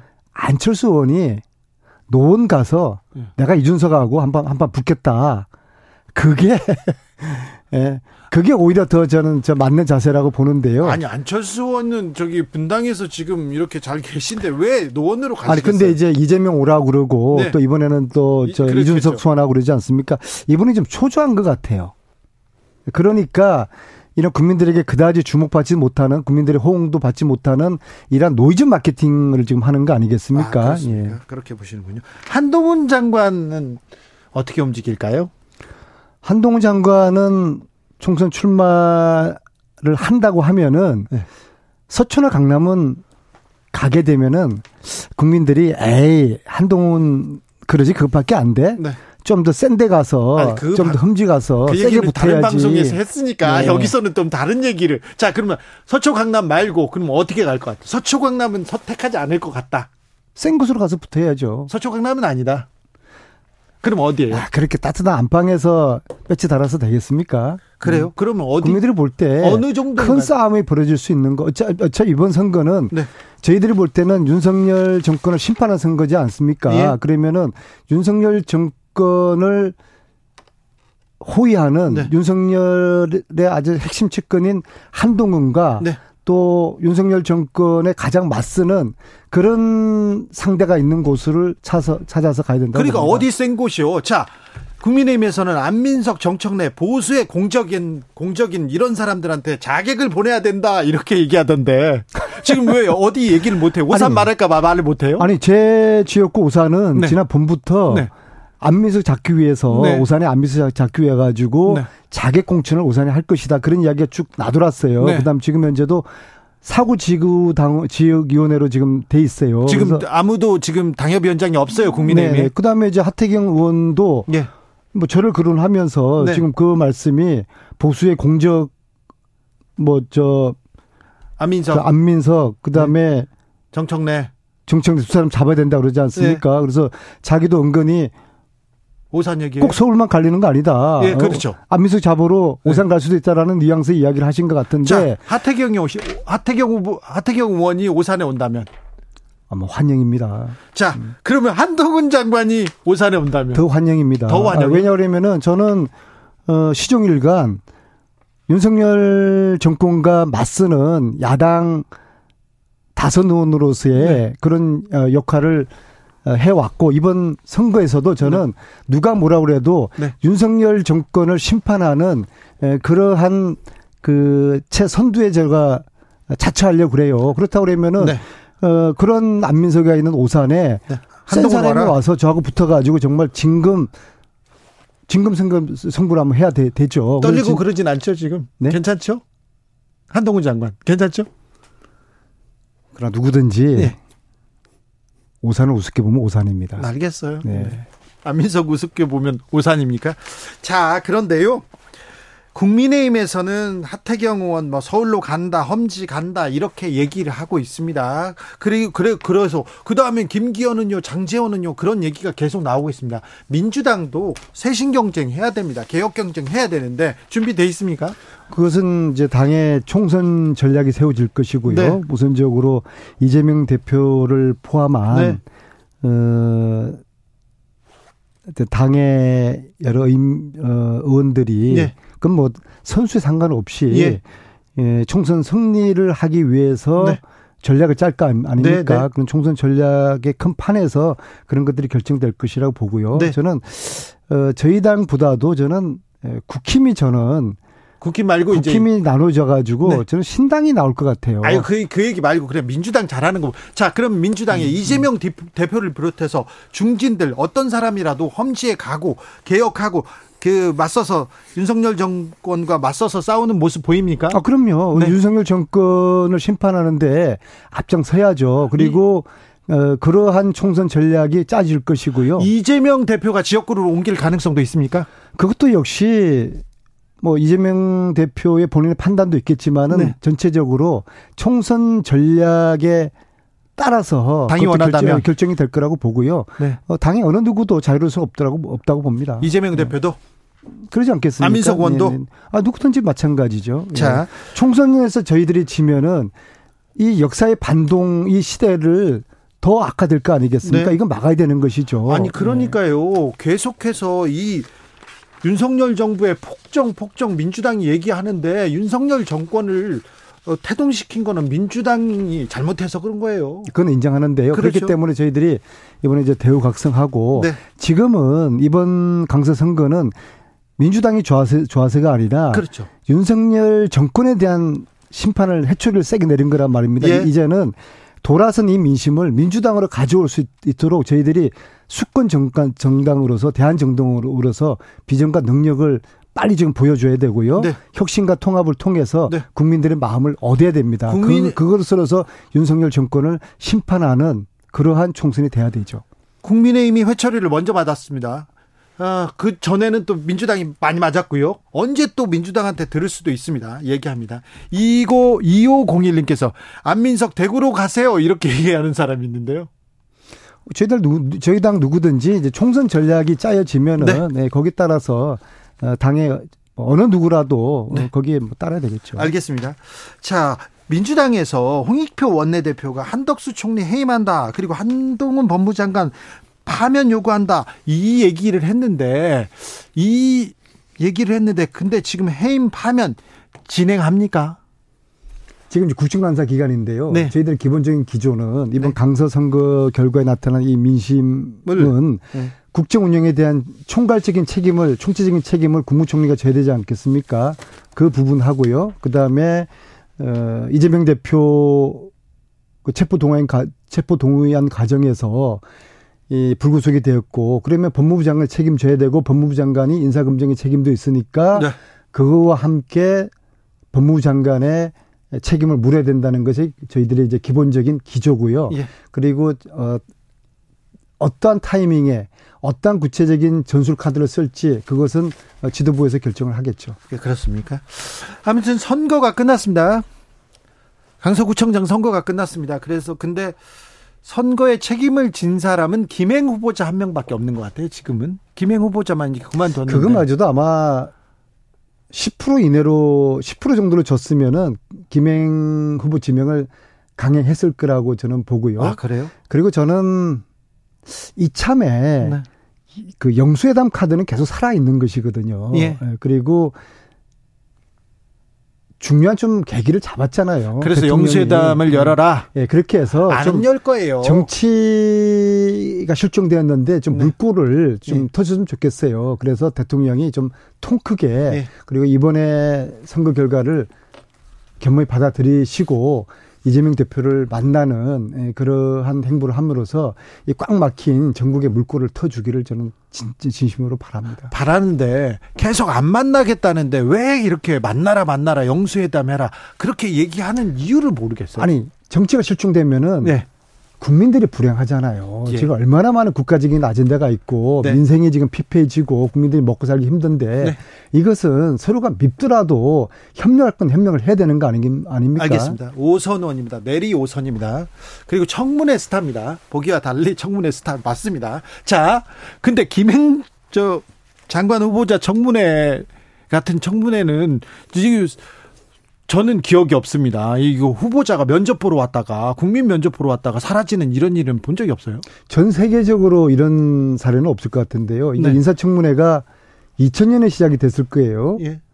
그래서 지금 한 25년 가까이 됐는데 인사청문회 한 이래로 후보자가 중간에 이렇게 주랭랑 치듯이 자리를 뜬 경우는 이건 처음인 거죠. 아니 그런 이런 경우는 앞으로 막기 위해 가지고 네. 어떤 법적 제도적인 그런 방안이 강구돼야 될 것입니다. 근데 저는요, 김행 후보자의 흠결이 다른 장관들, 다른 후보자의 흠결보다 크다고 생각되지 않습니다. 왜 청문회에서 효과적으로 민주당이 대응하지 못할까? 이런 생각 계속합니다. 그래서 이제 국방부 장관 후보나 지금 지명됐지만은 유인촌 문체부 장관 후보, 장관 후보, 장관 당시 장관이죠. 이분들이 운이 좋은 분들이에요. 이분들도 엉터리 후보였지 않습니까? 어떻게 어떻게 저런 사람들을 골라 골라서 저렇게 그 후보를 골랐을까 싶었는데 이 두 분의 흠결이 김행 후보에 의해서 싹 가려져 버렸죠. 네. 그래서요. 그래서 민주당이 효과적으로 막아야 되는데 저 다른 쪽을 막아야 되는데 김행 후보한테 뚫린 측면도 있어요. 전략적으로. 아, 도망가는 걸 어떻게 잡습니까? 그렇습니까? 네. 알겠습니다. 네. 여러 여러 의원들이 네, 노무현, 안민석 청문회 스타 많다. 많았는데 왜 요즘은 청문회 스타 안 나오냐 이런 얘기도 합니다. 윤석열 정권에 맞서는 네. 예, 그런 맨뭐 선두에서 예. 언제 어디든지 예, 그런 역할을 하면서 어, 헌신을 하려 합니다. 아, 의원님이요? 네. 갑자기 의원님 자랑으로 끝나네요. 이제 시간 다 됐습니다. 안민석 더불어민주당 의원이었습니다. 감사합니다. 네, 고맙습니다. 정치 피로, 사건 사고로 인한 피로, 고달픈 일상에서 오는 피로. 오늘 시사하셨습니까? 경험해 보세요. 들은 날과 안 들은 날의 차이. 여러분의 피로를 날려줄 저녁 한 끼 시사. 추진우 라이브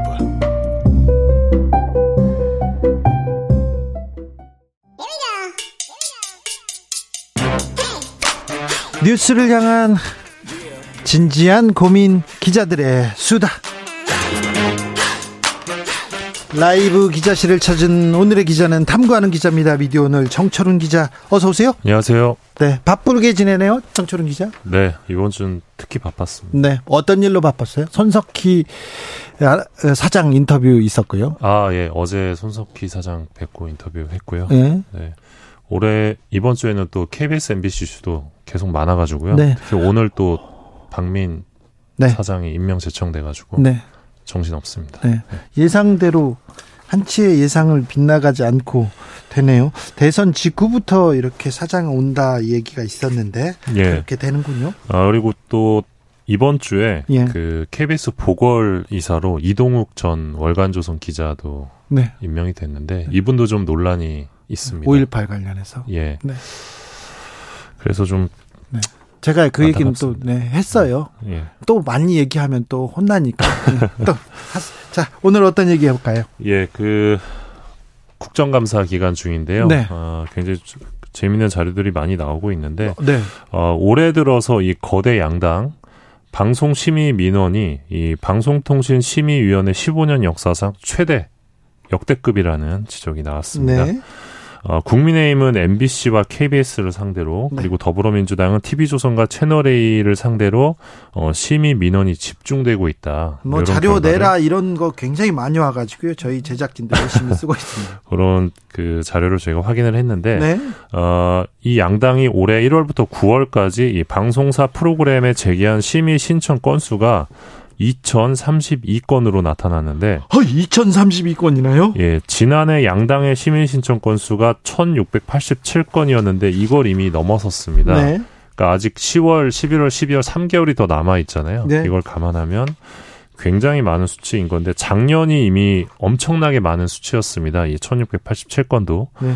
어, 그런데 그걸 더 늘어난 거죠. 자, MBC, KBS에 집중된다고요? 예, 일단 국민의힘부터 보면 1324건의 시민 민원이 9월까지 있었는데 네. 이중 MBC에 811건이 집중이 됐습니다. KBS는요?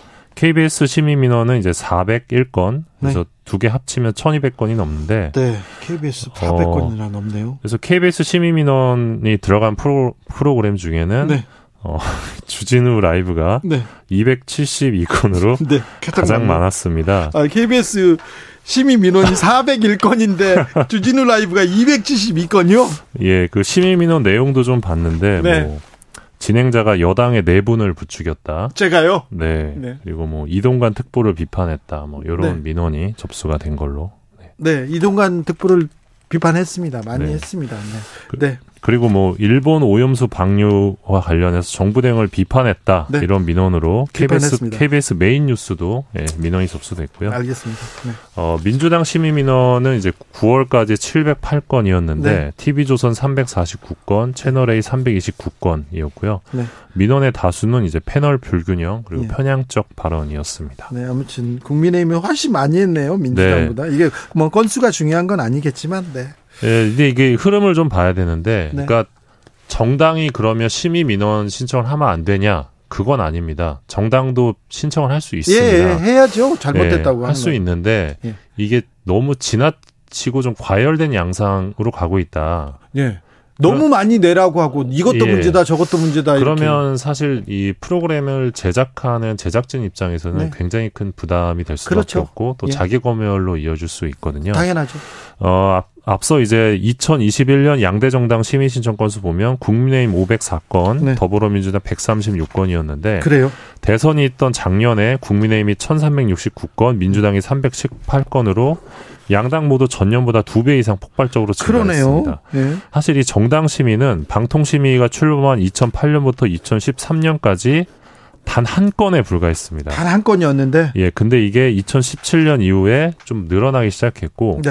어, 이제는 좀 정당의 어떤 심의 민원이 관행이 되는 것 아니냐 이런 지적도 나오고 방통심의가 정쟁의 도구가 되고 있다 이런 우려도 나오고 있습니다. 공격의 도구가 되기도 하고 있고요. 예를 들면 이제 어떤 마음에 안 드는 방송이 나왔다 그러면 네. 일단 민원을 넣고 네. 보도 자료를 내는 겁니다. 네. 그래서 네. 보도가 잘못됐으니까 민원을 넣었다. 뭐 이런 식이 이어지는 거고 그러면 심의위에서는 제재를 하는 건데 네. 최근에 심의를 보면 이 네. 법정 제재가 굉장히 많습니다. 아, 그렇죠. 예, 어제 주진우 라이브는 뭐 행정지도가 나왔던데 네. 예, 법정 제재가 굉장히 많습니다. 네. 법정 제재 권고 나왔어요. 권고. 예, 법정 제재가 나오면 네. 이제 제어가 재승인 시 감점을 받거든요. 네. 그러면 감, 점 점수는 아니에요. 네, 저희는. 그렇게 되면 행정법원을 가서 또 소송을 진행합니다. 예. 그래서 어, 향후에 이 심의 제재 결과를 두고 네. 법원으로 가는 사례가 또 굉장히, 굉장히 많아질, 많아질 거다. 예. 예. 그런 예측이 알겠습니다. 되고 있습니다. 네. 올 9월까지 국민의힘에서 1324건 냈는데 주진우 라이브가 272건 9월까지 272건이면 하루에 한 건이 넘어가나요? 아, 네. 더 열심히 더 어, 진실의 인기 편에서 인기 프로그램이어서 진실의 편에서 정의의 네. 편에서 약자의 편에서 더 열심히 하겠습니다. 네. 다음 이야기는요? 네, 어제였죠. 이 노조 탄압 등 부당 노동 행위로 기소됐던 안광한 김장겸 전 MBC 사장의 유죄가 대법원에서 확정됐습니다. 이분은 1심, 2심에서도 유죄가 나왔어요. 그것도 굉장히 큰 네. 큰, 네. 큰 벌을 받았었는데요. 네, 큰 사건인데 네. 안전 사장은 징역 1년, 집유 2년, 네. 김장겸 전 사장은 징역 8개월, 집행유예 2년이었습니다. 네. 앞서 김재철 전 MBC 사장도 징역 1년 6개월, 집행유예 3년형을 받아가지고 예. 이명박 박근혜 정부 시절 MBC 전직 사장 3명 모두 부당 노동 행위로 법의 심판을 받게 됐습니다. 네. 어, 2심 재판부 판결을 보면 우리 사회의 감시견 역할을 해야 할 언론사가 어, 부당 노동 행위를 저지른 매우 심각한 사안이다 이렇게 판시를 했는데 네. 어, 내용을 보면 2012년에 뭐 KBS도 그랬고 MBC도 그랬고 파업이 굉장히 심했습니다. 네. 공정방송 쟁취를 위한 파업이 있었는데 그당 그그 그 파업과 관련돼서 1심과 2심 법원이 파업에 정, 파업이 정당했다 이런 판결을 내린 바 있는데 네. 어 이거를 알고도 어, 이 MBC 경영진이 파업에 참여했던 기자와 PD들을 유배지로 불린 곳으로 인사 조치해서 어, 업무 경력 단절과 정신적 피해를 줬고 노동조합 활동을 위축시켰다 이렇게 법원이 판단을 한 바 있습니다. 부당 노동행위죠. 네. 어, 그래서 사실 언론사라면 특히 이제 MBC나 KBS 같은 공영방송사라면 이런 부당 노동행위를 비판하는 또 감시하는 역할을 하는 방송사들인데 네. 그 방송사에서 부당 노동 행위가 일어났기 때문에 굉장히 적지 않은 큰 사안인 셈인데요. 네. 어, 이 부분 관련해서 전국 언론 노동조합은 이 김장겸 전 사장을 가짜뉴스 괴담 방지 특별위원회 위원장으로 앉힌 국민의힘은 네. 이 범죄자가 주도하는 언론자가 선봉 선봉대를 당장 해체하라 이전 주장을 하기도 했습니다. 네. 어, 지금 이분이 위원장을 맡고 계시거든요. 그러니까 아니 근데 유죄를 받고 재판을 받는 분인데 언론 탄압했다고 유죄를 받으셨는데 어, 김장겸 전 사장을 당직을 맡긴 거죠. 네, 중요한 네, 네, 중요한 당직을 맡겼습니다. 예, 그래서 지금 더불어민 주당도 이 김장겸 전 사장에 대한 이 당직 정지 경지를 요구하고 있는 상황인데요. 네. 아, 국민의힘에서도 사람을 이렇게 등용할 때 추천할 때 언론계 신망 있는 있는 사람들이 있거든요. 조중동 보수 언론에서도 괜찮다고 생각되는 사람들이 좀 있어요. 문화일보에서도 있어요. 그런데 그런 분들은 주로 안 아, 이름이 안 불리시고요. 아닌 분들 저거 아닌데 이런 분들만 자꾸 불립니다. 자, 김장겸 네. 사장은 뭐라고 합니까? 네, 기소된 뒤 6년 가까이 재판을 끌더니 감정 판결, 정치 판결로 종결되었다 이런 입장을 밝히면서 어, 나와 고대영 전 KBS 사장이 2017년 민주당에서 작성한 이 방송장악 문건 관련자들을 고소한 바 있는데 이들에 대한 신속한 수사를 촉구한다고 밝혔습니다. 아니 수사 촉구를 떠나서 대법원까지 이렇게 판결됐습니다. 보수 여당에서 지금 가짜뉴스 괴담 방지 위원장 맡고 계신 분인데 이 저기 유감은 표시해야 되는 거 아닙니까? 판결이 나왔는데 이 정치 판결이다 이렇게 얘기하시면 아, 네. 그런 저는 이 부분은 조금 이해가 안 됩니다. 네. 다음 뉴스로 가볼게요. 예, 그 방송사 들이 네. 이 교양 프로그램에서 건강기능식품 효능 설명하는 절대 그러면 안 되죠. 정철은 기자가 이 부분에 대해서 계속 비판하고 있는데 아직도 그렇습니까? 아 이제 뭐 건강기능식품 효능 설명할 수 있는데요. 네. 이 비슷한 시간대에 바로 광고가 나오죠. 바로 네. 바로 팔고요. 채널 돌리다 보면 홈쇼핑에서 어 똑같은 걸 파네. 네. 아 보셨을 텐데요. 아이고, 봤죠, 알죠. 이게 이제 연계 편성이라고 하는데 네. 지난 5월달에 연계 편성을 가장 많이 한 방송사 어디입니까? TV, TV 조선이었습니다. 아, 예. 어, 2021년부터 3년 연속 연계 편성 1위 TV 조선인데요. 어, 160회, 한 달 동안 160회였다고 합니다. 아이고, 열심히 어, 예, 이정문 민주당 의원이 방통위로부터 받은 5월 한 달 동안의 모니터링 자료인데요. 한달 네. 동안만 모니터링을 한 건데, 네. 지상파 종편 47개 건강정보 프로그램에서 방송한 내용이 홈쇼핑 채널에서 모두 833회 연계 편성된 것으로 나타났습니다. 네. 어, 작년 7월에도 똑같은 조사를 했는데 이때는 754회였기 때문에 증가세입니다. 뭐 먹으면 허리가 좋아요. 뭐 먹으면 관절 건강해져요. 이 얘기를 음. 좋은 거는 선 좋은 건 알려줘야 되죠. 그런데 그 회사에서 그 상품에서 광고로 이이 프로그램을 만들기도 예, 그러니까 하지 않습니까? 이게 문제가 뭐냐면 음. 돈을 받고 만드는 방송이라는 그러니까요. 거죠. 근데 네. 시청자들은 돈을 받고 만드는지를 몰라. 명확히 알기 어렵습니다. 그래서 시청자를 기망하는 행위라는 그렇죠. 지적인데 이거 언론사에서 하지 않고 다른 사람이 이렇게 하잖아요. 그러면 사기예요. 음. 그러니까 명백히 어떤 건강식품 뭐 이게 몸에 좋습니다라고 정보를 제공할 때 예.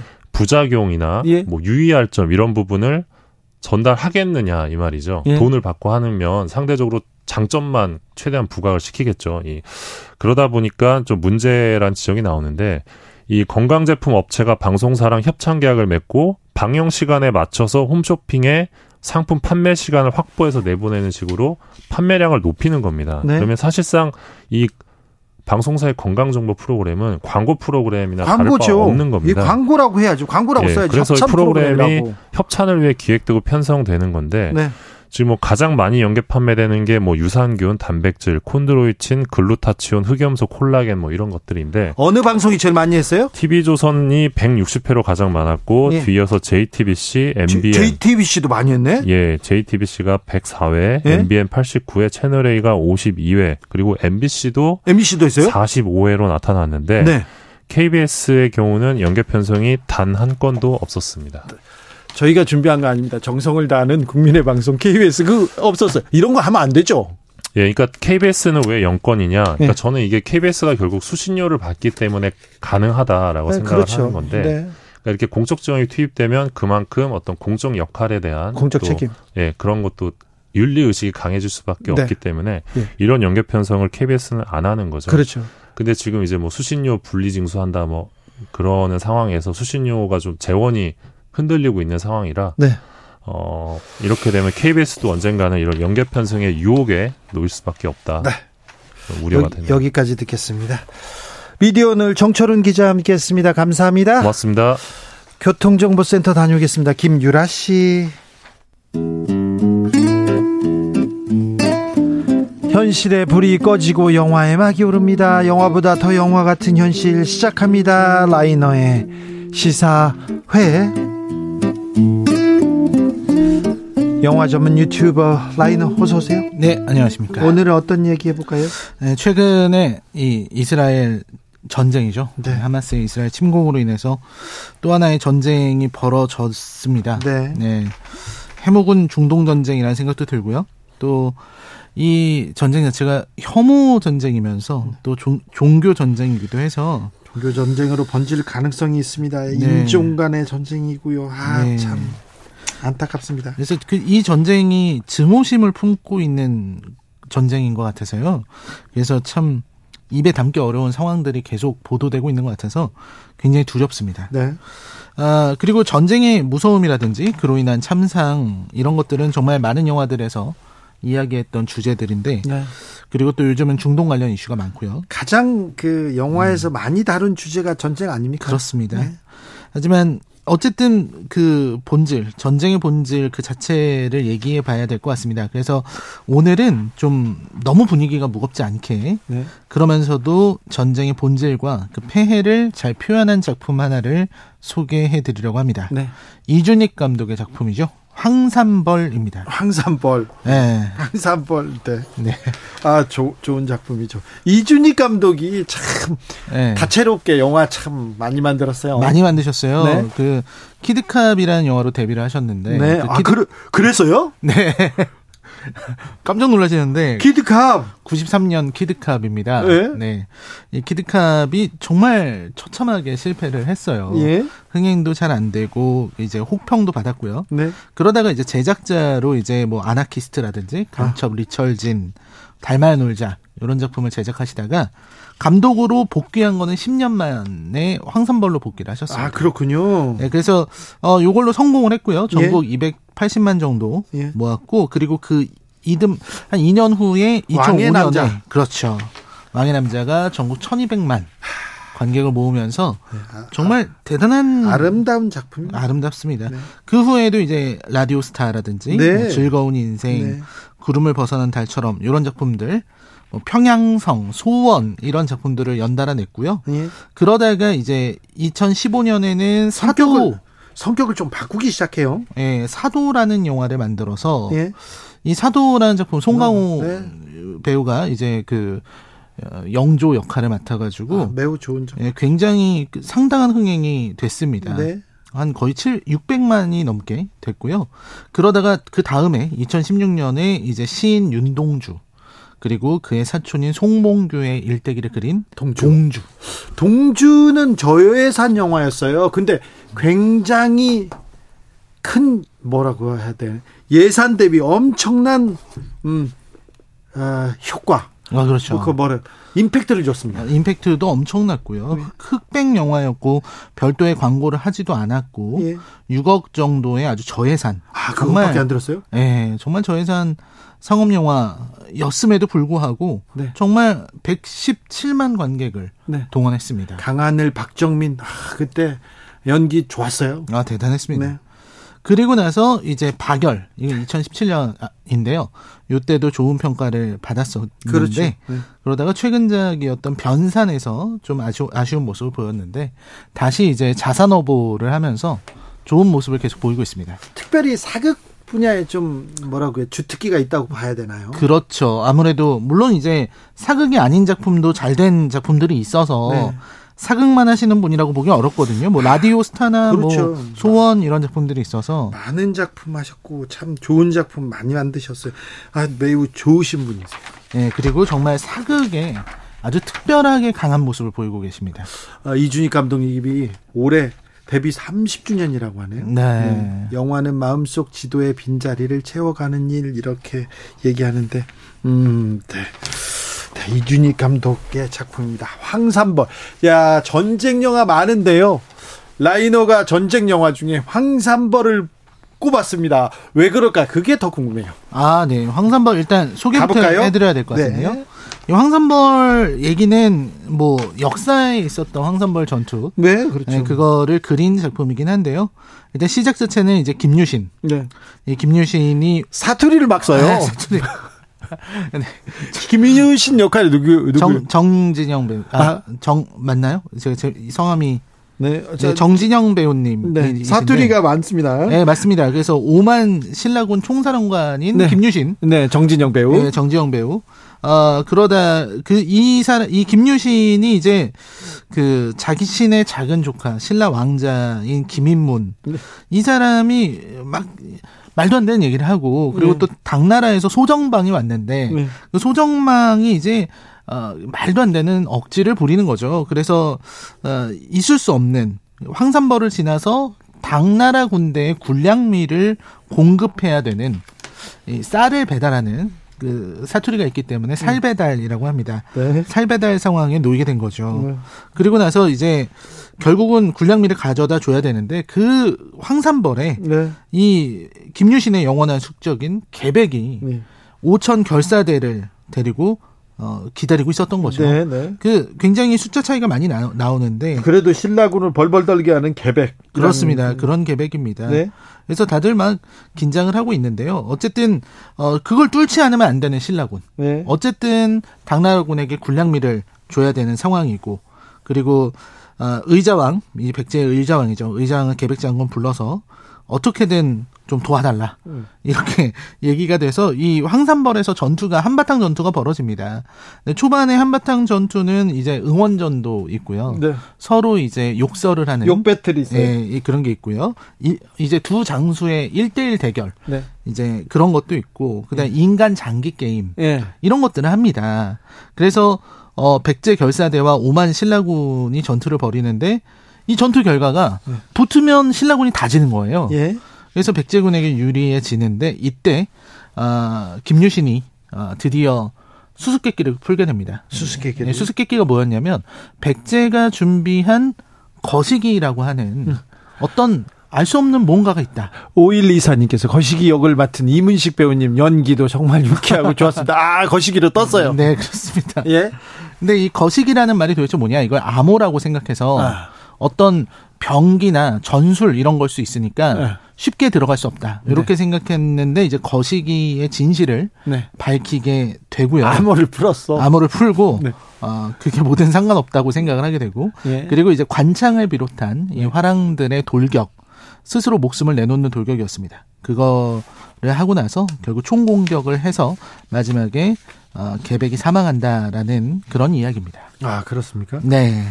개백이 사망한다. 개백이 전사를 하죠. 네.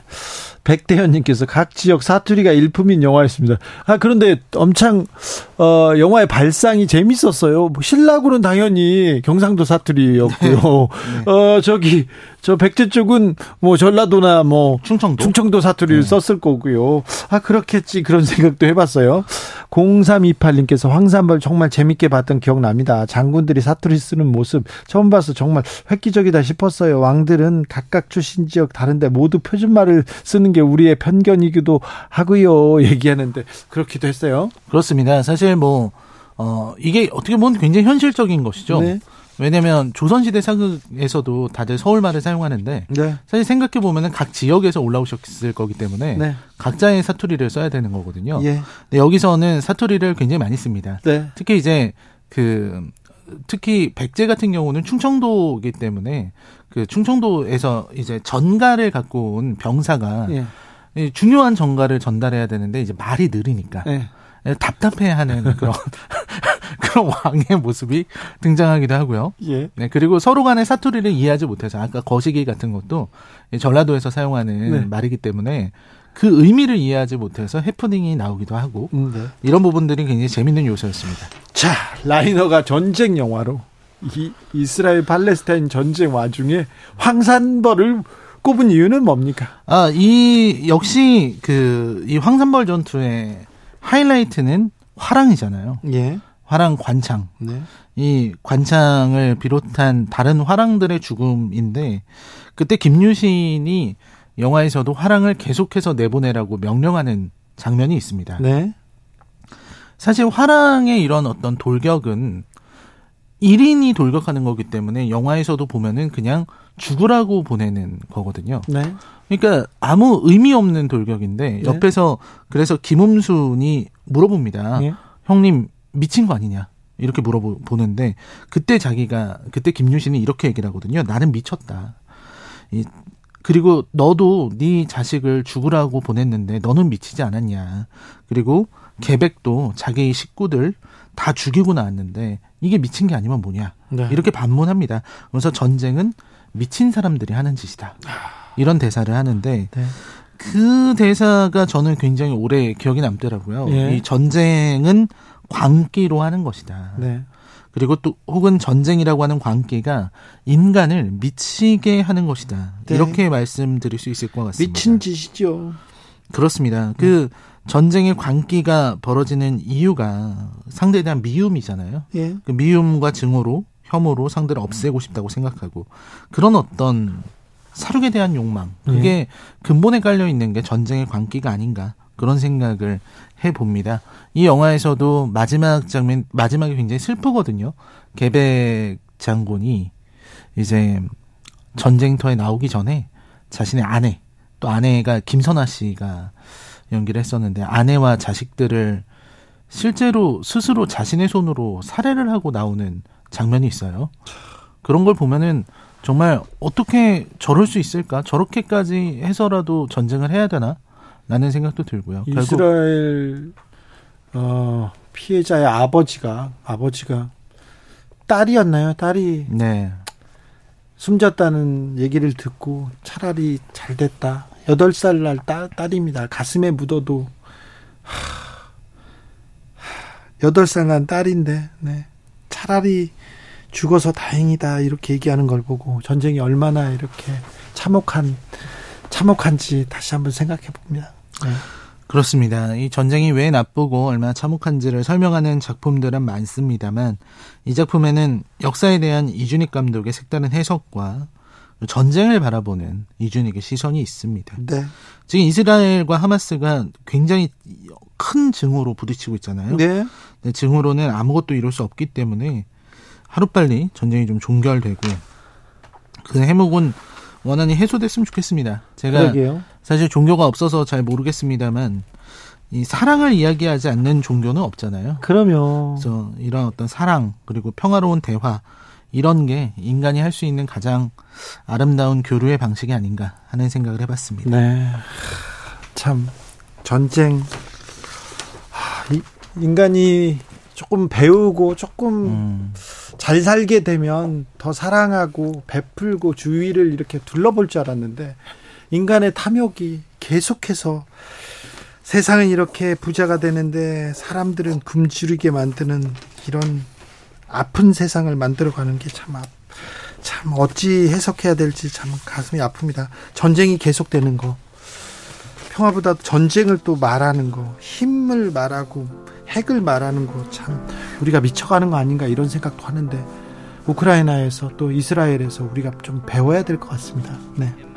시사회 오늘은 황산벌 만나봤습니다. 라이너 감사합니다. 네, 감사합니다. 존 레논의 이매진 흐르고 있습니다. 생각해 보세요. 네, 천국이 없다면 어렵지 않습니다. 지옥도 없고요. 우리 위에 오직 하늘뿐입니다. 네, 생각해 보세요. 소유가 없으면 어, 탐욕도 배고픔도 없고요. 그리고 아, 죽이거나 목숨을 바칠 일도 없어요. 종교도 없을 거고요. 아, 생각해 보자고요. 상상해 보자고요. 네. 사랑하기도 모자란 시간인데 너무 미워하고 살고 있지 않나 이렇게 이런 생각 해봅니다. 자, 공의로 전화하면 주진우 라이브 크게 외쳐야 됩니다. 아유 지금 시국이 그냥 이렇게 네 시국이 지금 전쟁 나고 그랬어요. 이럴 때마다 주진우 라이브 외치셔야 됩니다. 네. 그러면 저희한테 큰 힘이 될 겁니다. 홈페이지에 오셔서요. 선물도 받아 가십시오. 작은 정성이지만 저희가 정석껏 준비했습니다. 가져가시면 되겠습니다. 전 내일 오후 5시 5분에 주진우 라이브 스페셜로 돌아옵니다. 지금까지 주진우였습니다.